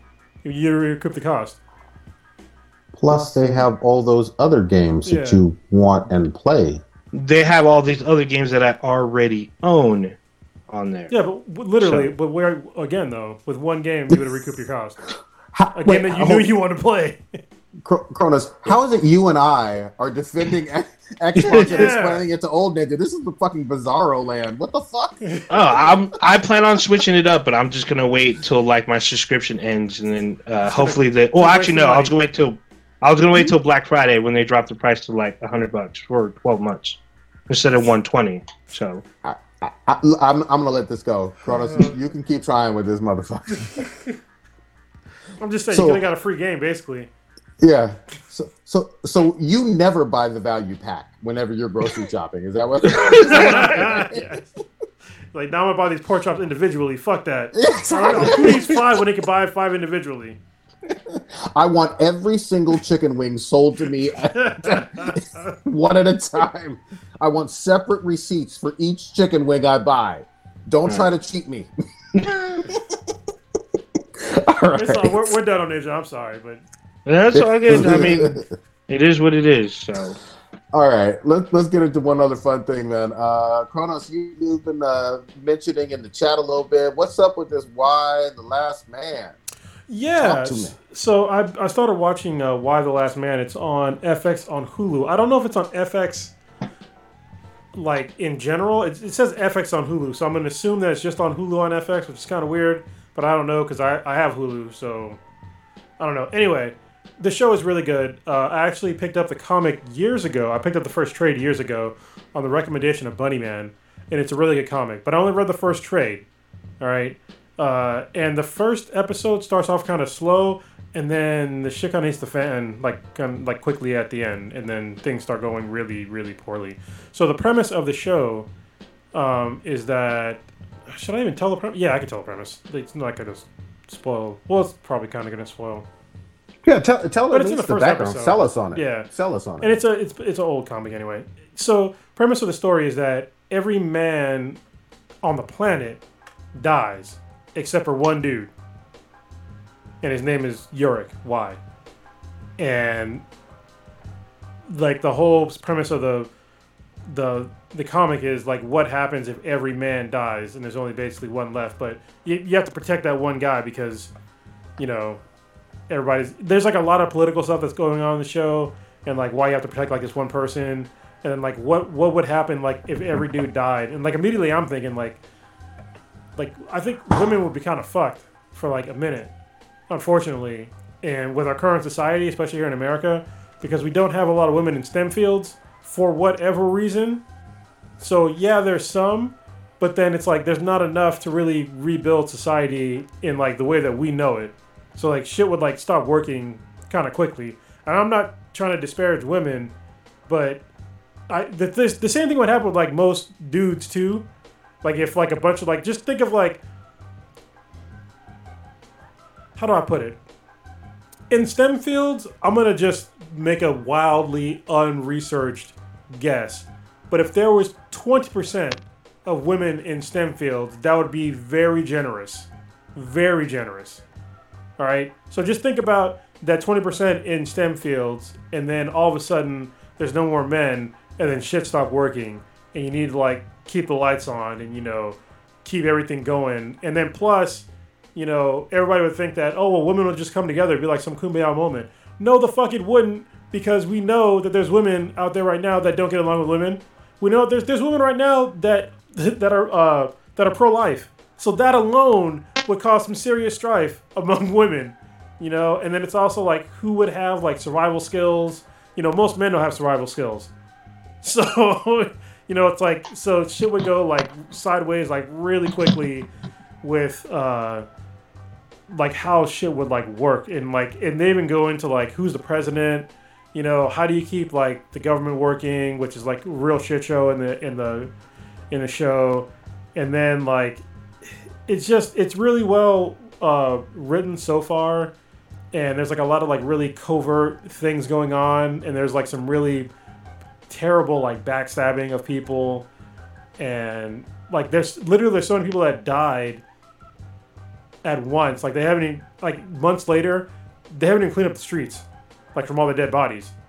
I gotta ask a question, because I think I get the premise, but I'm assuming there's some type of pandemic or virus that's killing the men, or yeah, it's a virus that it's not only just the men; it's every single male anything on the planet happen. At least mammals happen to die of like crazy like blood loss, and it's kind of gross.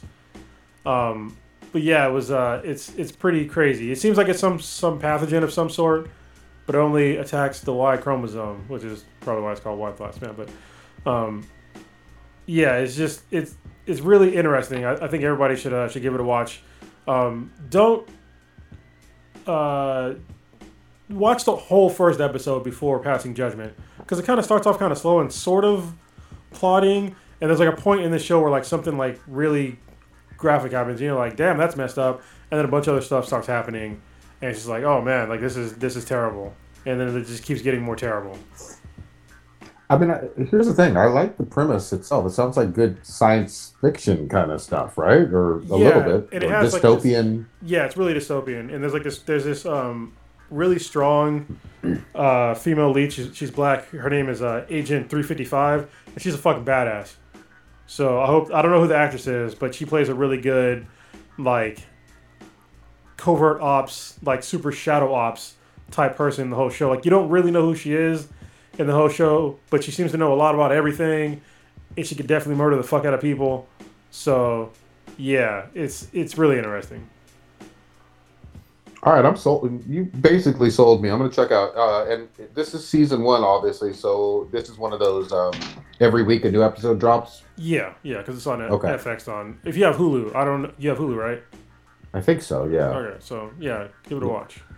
How many episodes are in general in the first season? Is it like 12, 24?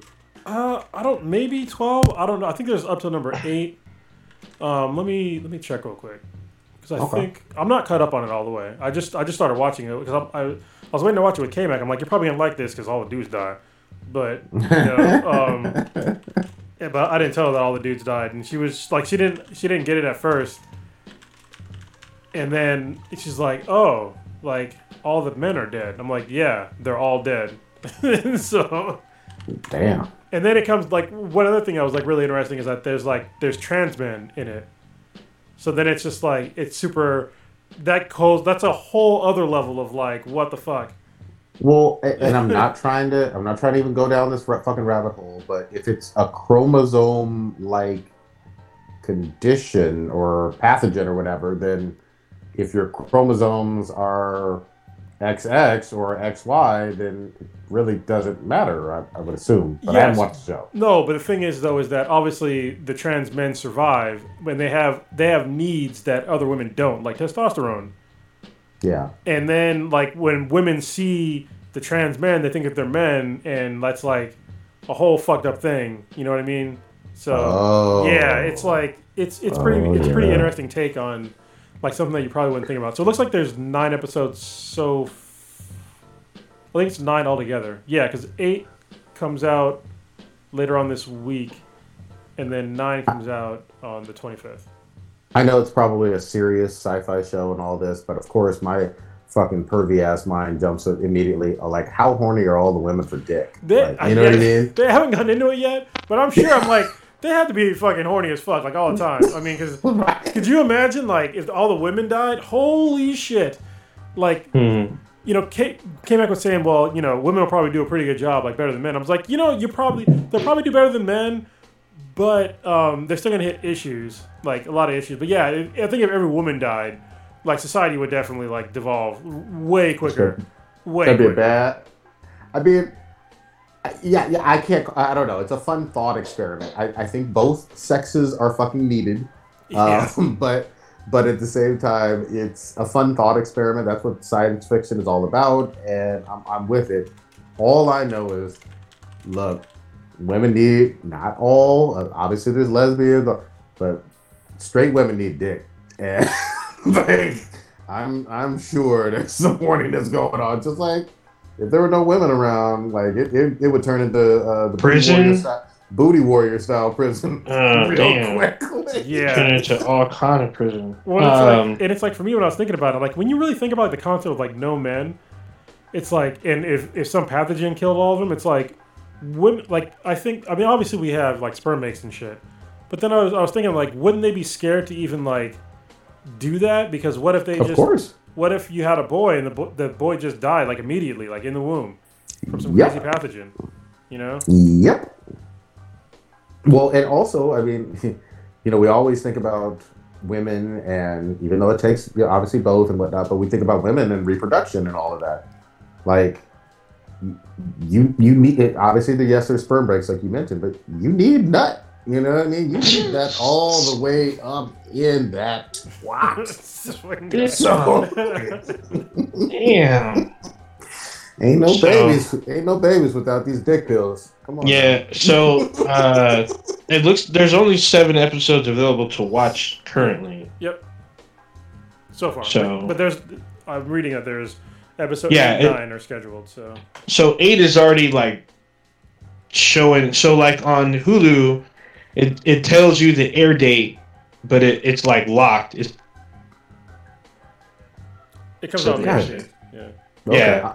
Look, I'm down. I think this is going to be one of those ones that I quickly catch up on. Also, just be prepared to hate The Last Man.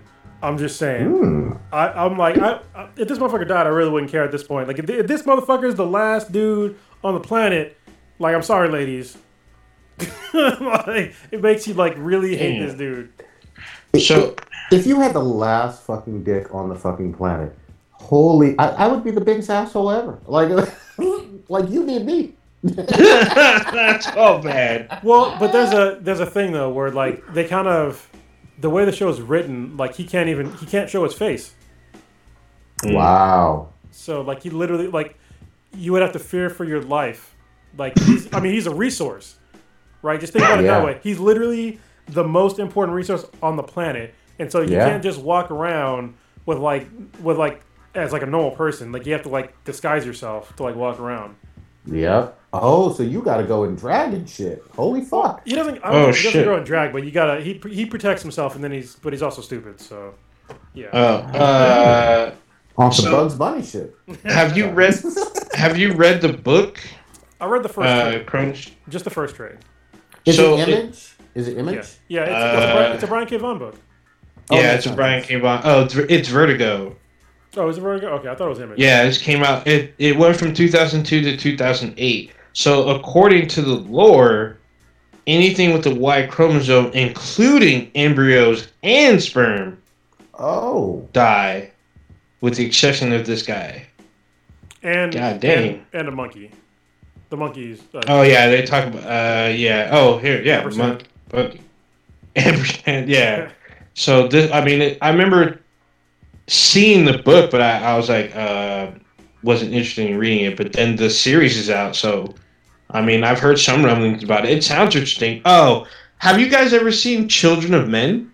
Yes. That's so great. This is what this reminds me of. So instead of all the men dying, like in that one, there's no more children born, and then they find the one woman that's pregnant.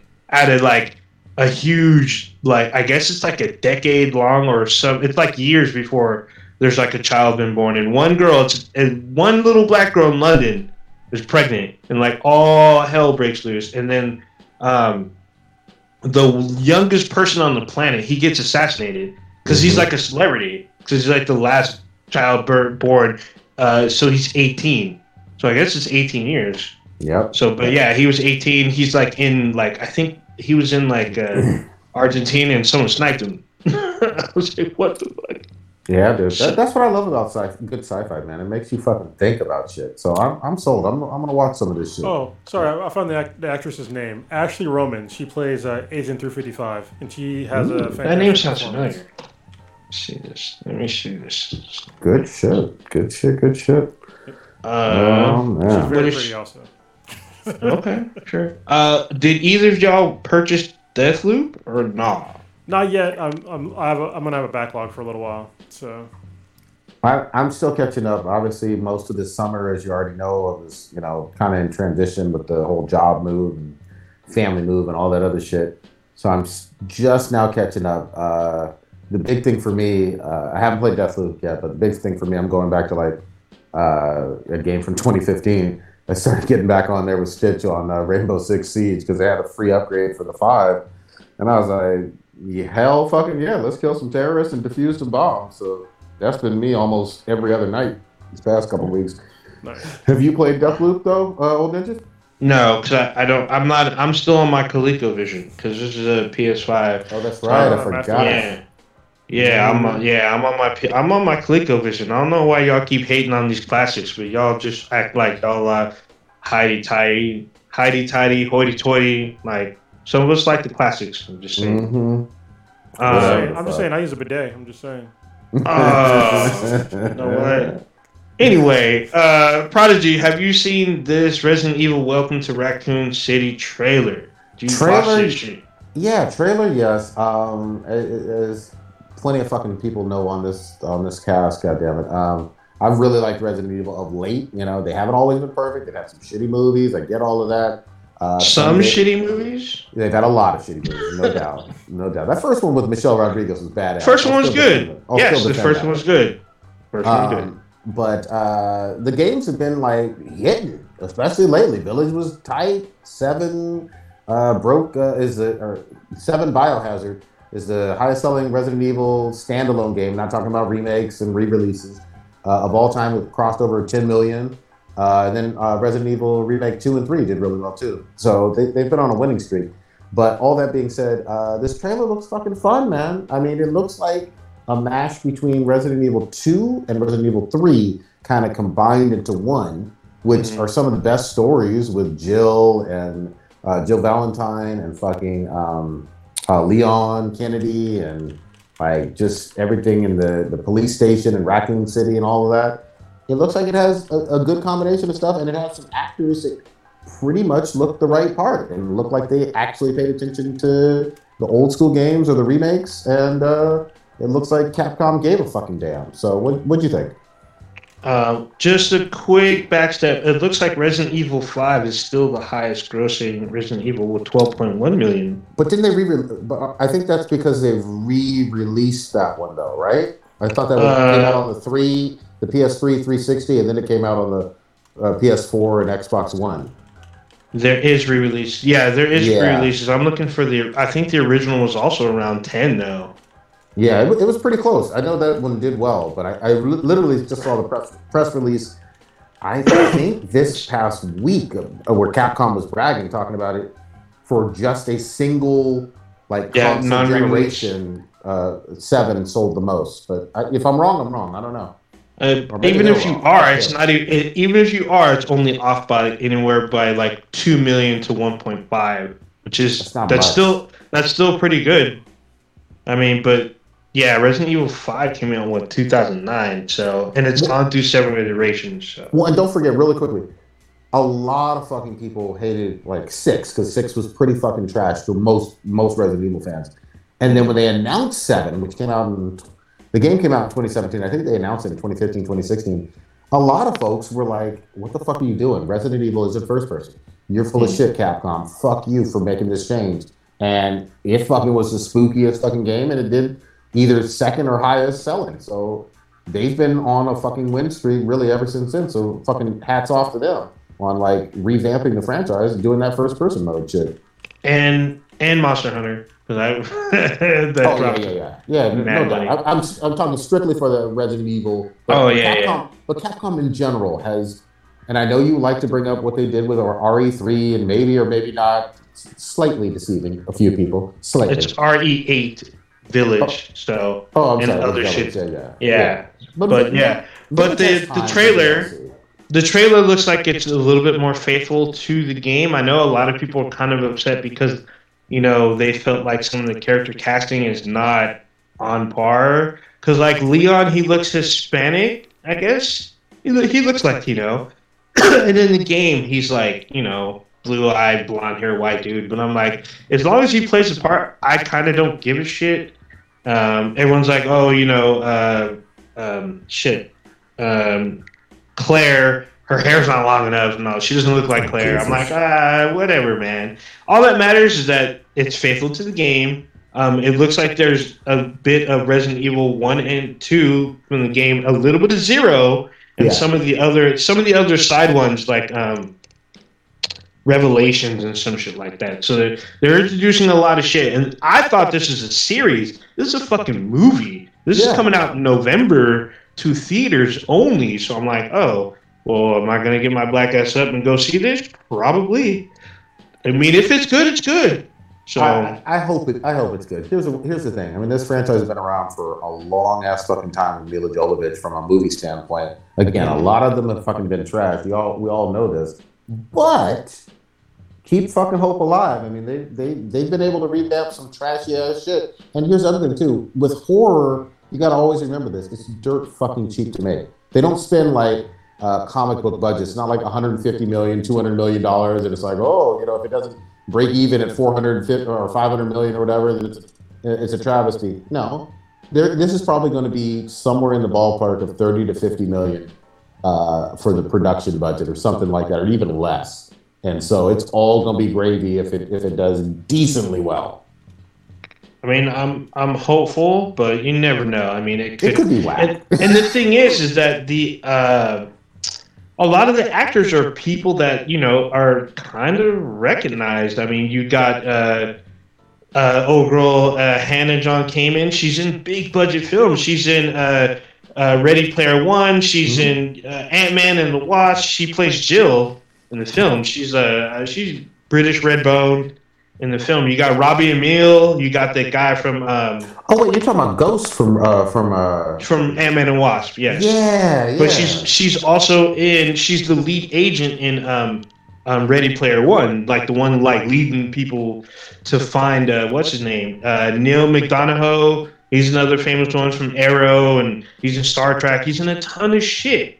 So, you know, some of these names, they're not like A-listers, but they're definitely recognizable people. You also got, I think James Wan.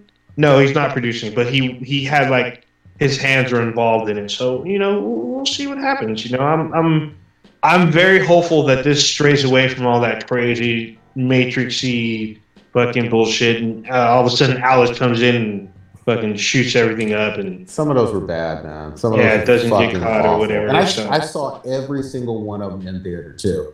I watched all of them. We watched one early, didn't we? Yeah. Together? I remember because I think so. I remember we saw there was like a Bugatti in the parking lot. I was like, "There's a Bugatti and Milpitas just chilling at a." Like, all right. Just flexing. That's Silicon Valley money right there. Hell take a Bugatti to a In-N-Out. Yeah, I mean, 4x4. Yeah, I guess welcome to the Bay. I mean, I went to Target. Some dude had a Lamborghini driving through the parking lot at Target. I'm like, really? Okay, to a Target. That's hilarious. Yeah, but you know what? He understood the value. The Target. He got the value pack though. Damn. He was like, yo, I bet he's got Game Pass. I'm just saying. He's like, I want to get back for blood, but you know. That's great. Damn. Title of this episode. Value pack. Value pack. It's all, man. I wanted the disc version, so. All right, and look, I want to get on there with you. I did like Left 4 Dead back in the day, and so if this is a spiritual successor. Oh, so it's funny because part of the like theme song to Left 4 Dead's in the fucking game, so I'm like, you really? Motherfuckers, yeah. But it's so good, it's so much fun. You know, real quick on gaming, the other thing that I have not heard as much about, and this may be because of the fucking really egregious scandals that happened earlier this year, but Blizzard 2 remastered. I haven't heard anybody talking about that shit. You mean Diablo 2? Or I'm sorry, not Blizzard 2. Diablo 2, the remastered one. Oh, I haven't heard it. It got anybody. A good review from IGN. Yeah, but do you hear anybody like talking about it? Like, there's no. Seems to be no buzz. Well, this is I just hear people say it's Diablo 2. Yeah, I guess part of the problem is that. Well, I guess the obvious one is the Blizzard fiasco with the sexual misconduct allegations and them getting sued for like $18 million. Yeah, it's pretty significant. But also it's like it's one of those games to where they kind of hyped it up as being like this game was so big, blah, blah. Yeah, it was big for somebody that was my age, our ages, except for Old Ninja. He's as old as dirt. But I mean, the game came out in like the late 90s. Yeah. So I don't think it doesn't really carry the same weight to, you know, younger generations as it does to like my, and to be honest, like most people in our generation, like a lot of us don't game anymore, you know, so people just, you know, they got on their careers, they got kids, you know, they don't feel a need to game anymore, especially not because for me, I mean, I played on the PC, and yeah, people that were playing those kinds of games, they're not going to play on the console anymore, and they definitely don't have a PC probably anymore, because they grew up, but I refuse to grow up because I'm a Toys R Us kid. Yeah. Well, yeah, I mean, it is what it is. I hope. I don't know. I like the franchise. I like Diablo, and I missed Diablo 2, but all the time, whenever I started praising Diablo 3, you know, people were like, "Oh man, you missed the best one. Diablo 2 is the greatest." No, listen. I was like, all right, Diablo 3. From the gameplay perspective, it's a better game because back in the day, it was only two. You can only use two buttons for the mouse. That's what it was designed for. It was like two buttons for the mouse. Yeah, you can hotkey some stuff to like change stuff around, but it was definitely far easier to play Diablo 3. I mean, don't get me wrong. Back in the day, like that was just the way things were. Like, you know, that's what you had. But today, when people understand that you can map different buttons to things, and like, you know, especially with controllers now, it's way different. But even with the PCs, like they understand that. You know, you can have a mouse with like a gajillion buttons on it, you know? Yeah. And but back then you didn't have a mouse with like, you know, 16 buttons on it. So yeah, I mean it's definitely, and they didn't update, from what I understand when I watched the review, they didn't really update the controls that much. So it's still the same like two button mouse clicky thing, which is fine. I mean, they're keeping it sort of old school, but as far as like playing modern games, it's like when I complain about, you know, Resident Evil. It's mainly most of my complaints are from the old style of gameplay because they had constraints. Like back in the day, you literally couldn't walk or run and shoot at the same time. Yeah, I remember. Yeah, so people think about these old games with like rose-colored glasses on, but like I remember it the way that they were. And yeah, they were fun at the time when I was a kid, but it's only because that's all I fucking had. You know what I mean? Like I didn't have any cool like. You didn't have like a modern, like a Call of Duty game, or, you know, like other sorts of, you know, top-down games. Like you didn't have like the newer Zelda, even the new Zelda games. Like imagine like saying that, you know, the original Zelda was better than Breath of the Wild. Like what?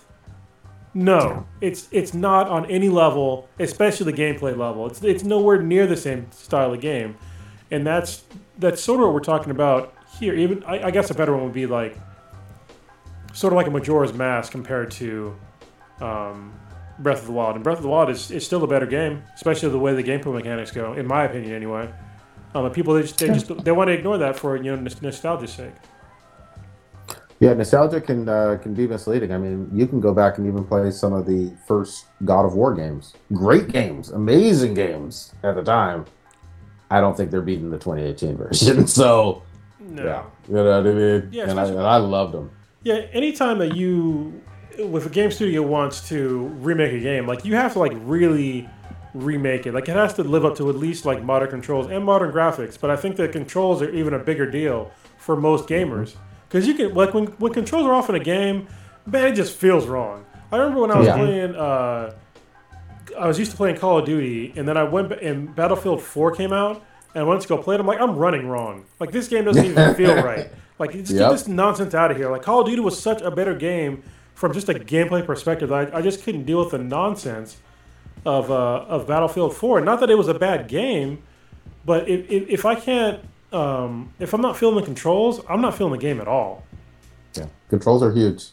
They're really fucking important. And it's individual taste sometimes. I get all that, True. Certain people like a certain level of jank or, or slack or whatever on certain controls or floatiness or whatever it is, depending on the gameplay. But, you know when it's right, though. And when it's right for most gamers, like, it just hits that feeling where, oh, this feels like it's supposed to. I'm killing this other player or this computer or AI or whatever the right way. And I feel like I'm completely able to do what I want to with this character. And it's hard. It's hard to replicate that. And here's the other thing, too. There's more money invested in games now than there were in the 90s. Yeah. Like, you have... huge studios of hundreds of people investing hundreds of millions of dollars all to produce this high quality product. Some games in the 90s were made by 10, 12 people for like, a few $100,000. You know what I mean? And shit's on 3.5 millimeter or inch disc. Exactly. Ninja, what do you think about like the old school like nostalgia for games? So I'm a really big Spawn fan. And there's a game that came out on the GameCube, Spawn Armageddon. Yeah. And I went to play the game and, like, trying to literally move front to back, left to right was, like, atrocious. Like, I couldn't kill anything because I couldn't fucking move. And this is on the GameCube. And this was a game that I really, really wanted, and it looked great on the GameCube at that time. It looked great. It looked amazing. It felt like the comics, or it looked like the comics, but I couldn't control anything. I literally played maybe half an hour in the game, and I never touched it ever since. And I still have it. It's in a box next to me. And ruin your childhood, sort of. Not childhood. Yeah.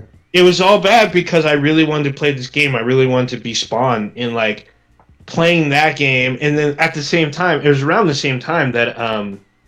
Soul Calibur came out, and if you had, it was Soul Calibur 2, to be precise, and that was the one where if you had the GameCube, you could play as Link. If you had the Xbox, you can be Spawn, and if you had the PS2, you could be Heihachi. Yeah. So those controls, even though they're fighting games, they felt fluid, and it felt right playing a fighting game, and then this 3D platformer played like shit. And it was just super disappointing because I spent my money on the game and I can't even play it. And I don't think it even let me change the controls even. No, I think the controls were locked. That was not an option. Yeah, I don't think it was an option. Like, I couldn't change anything. And I was super mad. Versus, games later on the Xbox and PlayStation, you can change it. You can literally remap every single button. And you can remap your sticks. Yeah. And, like, the experience of that is way different. And, like, today, everything's faster, everything's more pretty, everything, I guess, they basically learned from the past. Like, it is a huge, like, selling point for the controls to be on point, to feel right, to feel comfortable, for you to control within this world. And if you don't have control, you're not going to have a good time. You're not going to want to play it. The other thing really quickly to add is you just have a lot more information at your fucking fingertips now. You know what I mean? In terms of you can hear from a whole bunch of folks on Twitch. You can hear from a whole bunch of folks on YouTube or you know, Twitter or whatever the fuck about, hey, how does this game feel? How does not only how does the game look and whatnot, but from a control standpoint, does it make you feel like you're, you know, the shooter, the axe wielder, the whatever the fuck, the assassin? And that information, you can kind of look at the aggregate and say, okay, this game is probably for me because I like this predecessor or this game by this other studio that's like this or same genre. So you just have more information too. Go ahead. Yeah, you know, I'm thinking about Doom. Like Doom for me is like one of the perfect examples on like how to like really modernize our old game. Because that game, oh my God, I felt like I was a slayer the whole time. Just going through and just like murdering everything. It was like the way they had like basically like small arenas of just like murder fields. Yep. And like no, as far as I know, I can't think of another game that was like that for first person shooter to that aspect. Like you just had like, you went from murder arena to murder arena. And it was like up to you, the way you wanted to play. And, you know, you just let you go at it. But then go back and play, like, the original Doom. The original Doom, like, compared to, like, the, you know, the 20, I think it was 2016 Doom. Maybe 2016. Yeah, 2016. Yeah, it's not even comparable. It's not even comparable. Like, you couldn't even use them. In the first one, I didn't even use a mouse to play the game. You know what I mean? It was all keyboard. Yeah. It was all keyboard to play the game. That's how I played it. Yeah.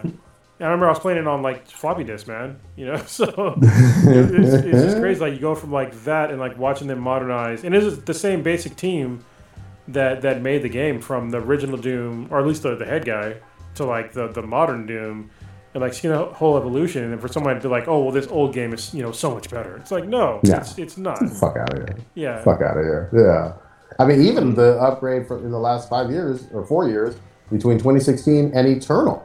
Yeah. Eternal feels even faster and prettier and all that other stuff. And I like the mechanics and controls on the fucking Doom Eternal even more than Doom. And they're both damn near fucking perfect on that in terms of modern and amazing. So plus the music, yeah, man. Oh, man. I love the way that they ramp the music up as you murder people or murder players. I'm just like, man. It is so perfect the way they do it. It makes you get pumped up every single time. Yep. Yep. It's amazing. Yeah, you gotta fucking play Doom. It's. God, yeah, I don't have Doom Eternal. The last Doom I played was Doom 3. No, get the new Doom and Doom Eternal. Like they're both fantastic. It just there's like the smoothness of just the way you play the game. It's hard to match. It's like to me, it's almost a perfect game. Yeah, and even when you die, and you will fucking die a lot. Yeah, you're gonna die a lot. But it's fair, and you'll feel like, okay, I fucked up there. I didn't use my rocket launcher, or my BFG, or my shotgun appropriately. I should have flamed this guy. I should have thrown a nade. You know what I mean? And you'll just fucking figure it out. And it's just, yeah. Anyway, goddamn, we can always praise Doom and Doom Eternal. I'm still working my way through. I finally. I beat my first Marauder on Eternal, and I was like, "Holy shit!" Yeah, those guys are dicks, man. Dude, with the fucking wolves and shit, I was like, "God damn it!" Basically, you have to get really good at using the super shotgun with those guys, man. Like, yeah. You have to like wait for like a certain cue that he does before he's gonna hit you. Yeah, green flash or something. Yeah, but it's so like, fast. Oh. Yeah. Oh my God. Yeah. Anyway, those guys are. I was gonna say there's a remaster. It's either out now or it's coming within the next week. Alan Wake. So yeah.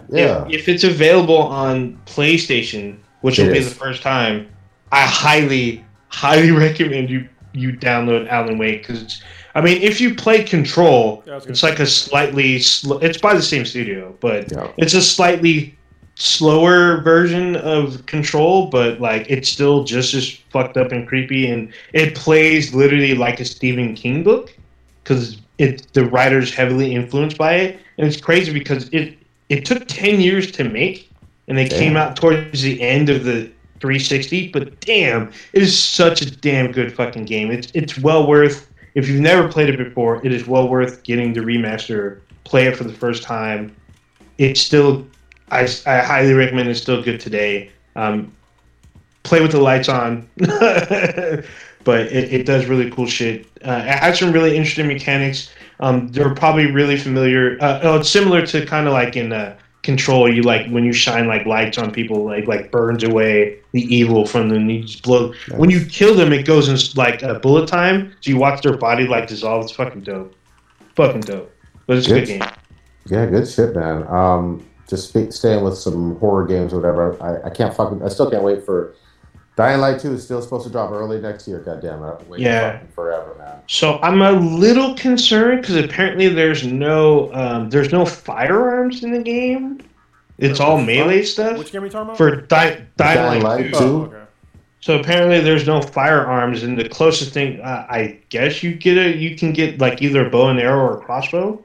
But everything else is all melee weapons. Yeah, so. They hopefully they fix that or add some stuff later. I hope they add it as DLC, or in like an area of the map where it's like, oh, here's a gun finally. So we'll see. I mean, it's supposed to be bigger, like twice the size of the original one, which was already fucking huge. I'll believe it when I see it, man. You know, they just need to fucking release it because what the fuck.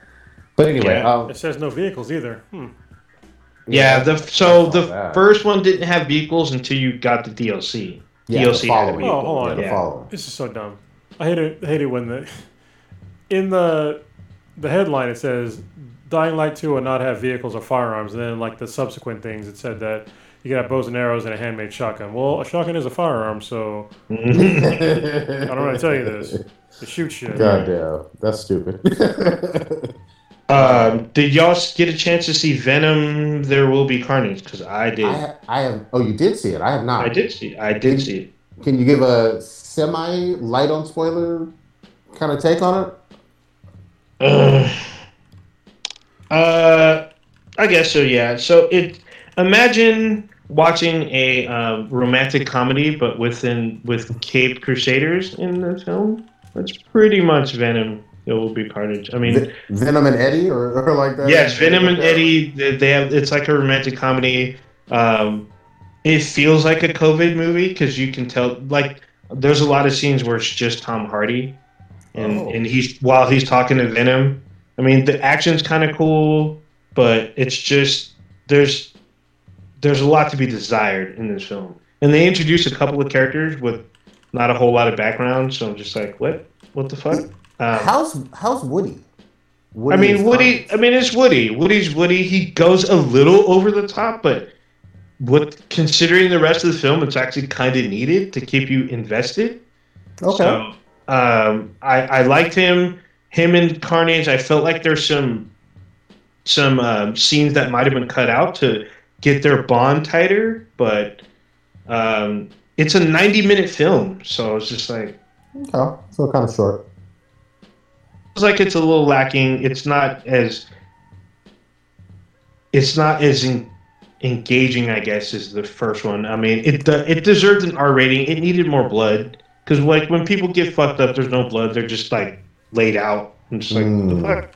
This needs blood. I need blood all over the walls. Because like when Carnage shows up, he fucks everything up. But I'm like, this needs blood. Like this needs to be fucking blood. Like I mean he's a serial killer and a symbiote. But people get fucked up in the film, and like you see either the aftermath or when you see stuff happening so fast that you don't see like super gory stuff, which I think was needed. But I mean, it's just to me it was just a barely mid film. Like there's one huge scene at the end, which is like, you know, the big reveal. So I mean, that was kind of made it like just under mid for me, but it just wasn't what I was expecting. Okay, so and I kind of blame a bit. I blame a lot of it on the pandemic because you can tell like they kind of rushed. They tried to do what they could because of the pandemic. I'm like, they should have just waited. Wait. Just wait, add what you needed to, fix the story a little bit, and it would have been a better film. But, I mean, it's just okay. I don't recommend seeing it in the theater. Just wait for video on demand. Unlike No Time to Die, the Bond movie, that's a 2 hour and 43-minute film. But it's it's almost 3 hours. Shit. It's worth every fucking minute.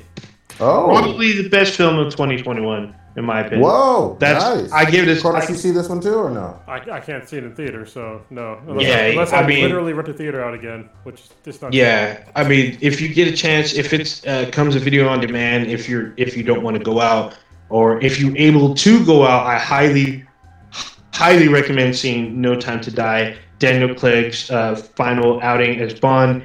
Excellent film. There's twists and turns, double crosses, triple crosses, a lot of callbacks, a lot of Easter eggs, but the story works, everything works. Rami Malek, he was super creepy. I mean, I know a lot of people think he's creepy in real life, but he's creepy as a villain, and it worked. It just worked. Everything worked in this film. Everything made sense. Everything came together. It was a great send-off for Daniel Craig. I can't rave enough about this film. Great fucking film. He, I know this sounds like blasphemy to old school Bond heads, but he might be my fucking favorite, especially if I like this last one in terms of Daniel Craig. This was like someone asked me, was this better than Casino Royale? I'm like, Casino Royale has a lot of slow parts. This had a very balance of everything. It balances. It just flowed. Everything flowed. It had the balance to slow down, but it gave you mystery and it gave you clues and it gave you action. Like old school look, but new school feel. If you get it, I'm down. Everything fucking worked. Like it looks like he does a lot of stunts on his own. Like he probably got fucked up, and my hat off to him if he did, because there's some great stunt work, especially him on a bike. It's fucking great. Ever since he took the role on, he always looked like a fucking badass in these movies. Yeah, I mean, you can tell he put in work. He wanted this to work, and it does. It works out really well. Even Christoph Waltz, he's not in it a whole lot, but he's still an influence in the film. Nice. And even when he has his moment on screen, it's still great. It's still fucking electric. It's still fucking amazing. Like everything worked in this film.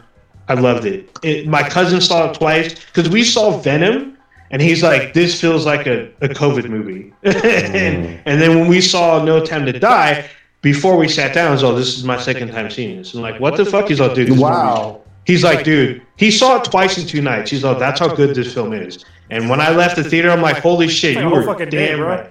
Yeah, pretty much. It's 6 hours because you watched it twice. Yeah, it's a good fucking film though. I don't want to give too much away. But it's a great film. There's a lot of twists and turns. It was great. It worked out. This is Golden Eggplant for me, nominated for sure. All right. Can we wrap it on? Yeah, because I got shit to do tonight because I got to edit up the video and the audio in one sitting. Oh, yeah, you got more work. For sure. I feel you. Old Ninja, what you got populating this week?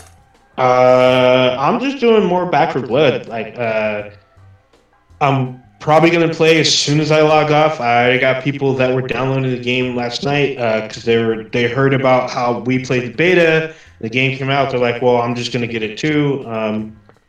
I may have to go to SoCal for some family stuff. I'm hoping not. But so far, everything's working out so far, so I'm probably going to just stay in town. It's starting to get colder, starting to get darker early, so probably won't be out. I mean, I don't go out as much already, but I'm going to be streaming, trying a bit more. You can see I streamed today with Back for Blood. I'm probably going to stream in a little bit. I'm probably going to stream even more this weekend. I really like this game. It's definitely, if you're playing this game, either get you some friends or have a fucking mic. Wear a fucking mic with this fucking game. It's so frustrating because you can literally, what appears to be very difficult is actually something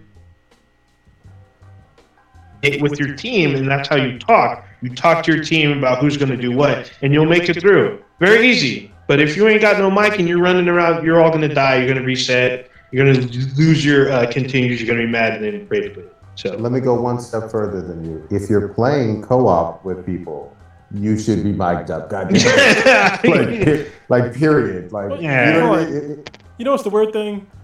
Is that when you have people on a PS5 and they ain't talking, motherfucker, you got no excuse.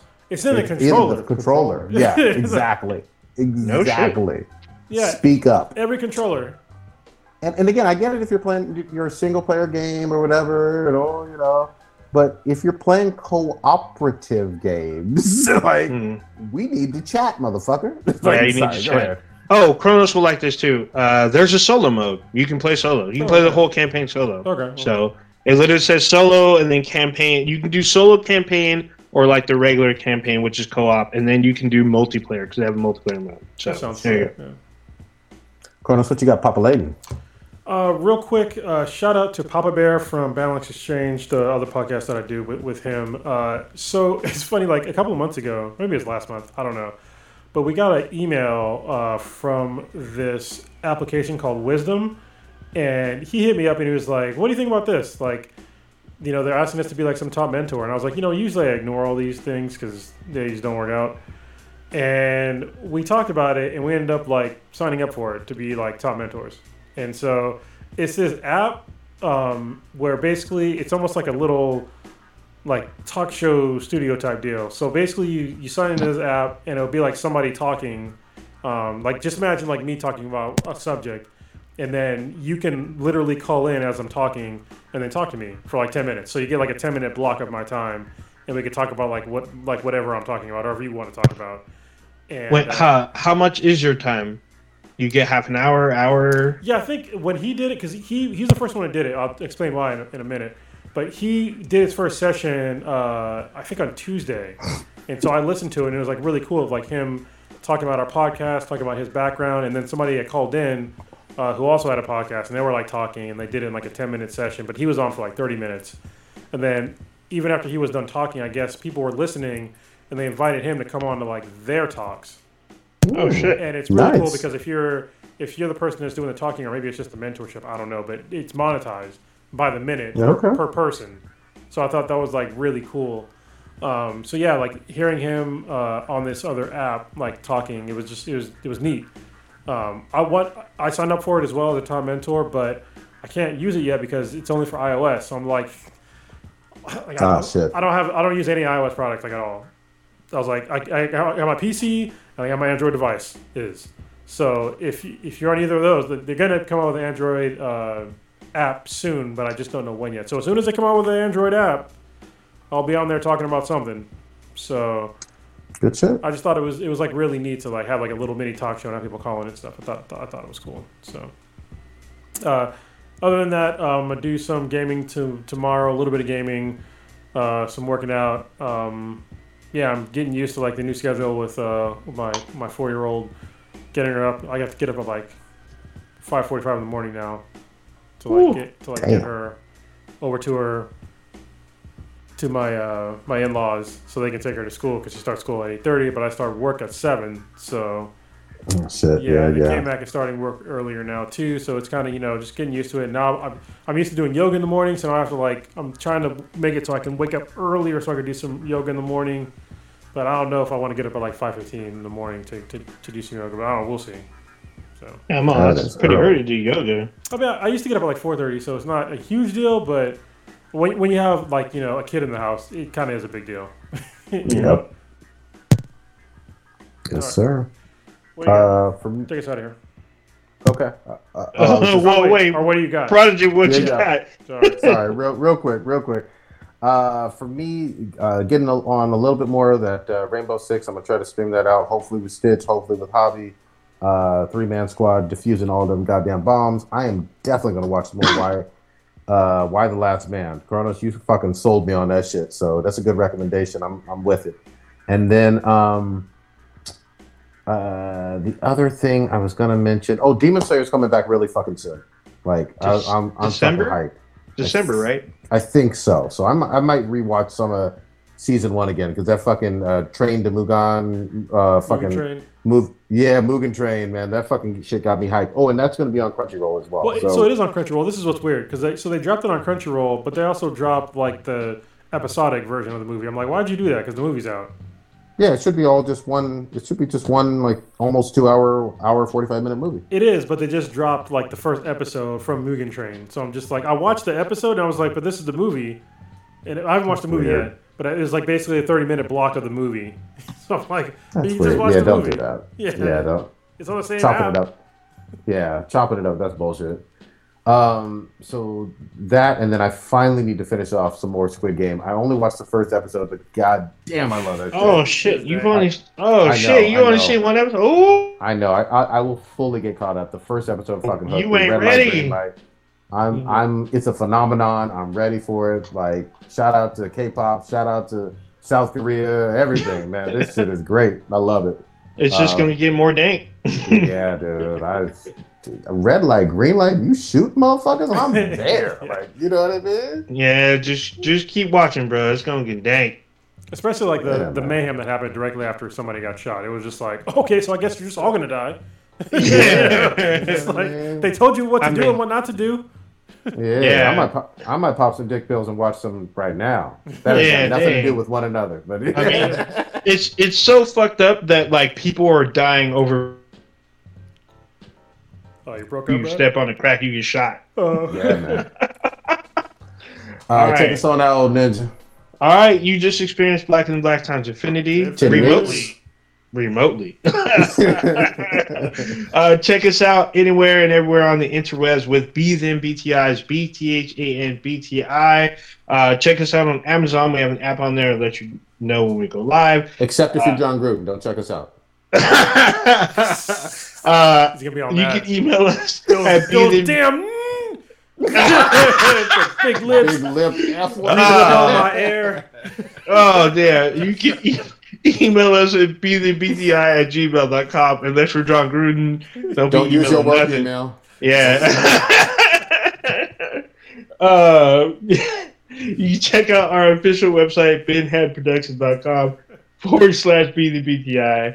And then, Discord. We have a Discord. Email us. Let us know you want to join the Discord. Be a part of our, 30 films of Halloween or 10 films of Halloween. It's Blue's little thing. He wasn't on tonight, but you can still be a part. Let us know. Give us your top 6 scariest movies on Discord. So we'll add you on there, and we'll read your stuff. We'll give you a shout out, and then read your films online. And I guess we're supposed to build like a list of Halloween movies that you should be watching. Y'all better vote for Evil Dead, goddammit. Well, it's not a vote. You just list it. I mean, somebody will list it. Of course, somebody will list Evil Dead. Maybe all 3. Four. There's 4 of them. Is there 4 or 5? Yeah. There was 4. There was a remake in 18. Oh, yeah. There was 4. Yeah, it was remake. Oh, yeah. There's the 3. Yeah. And then there's series. Skeet.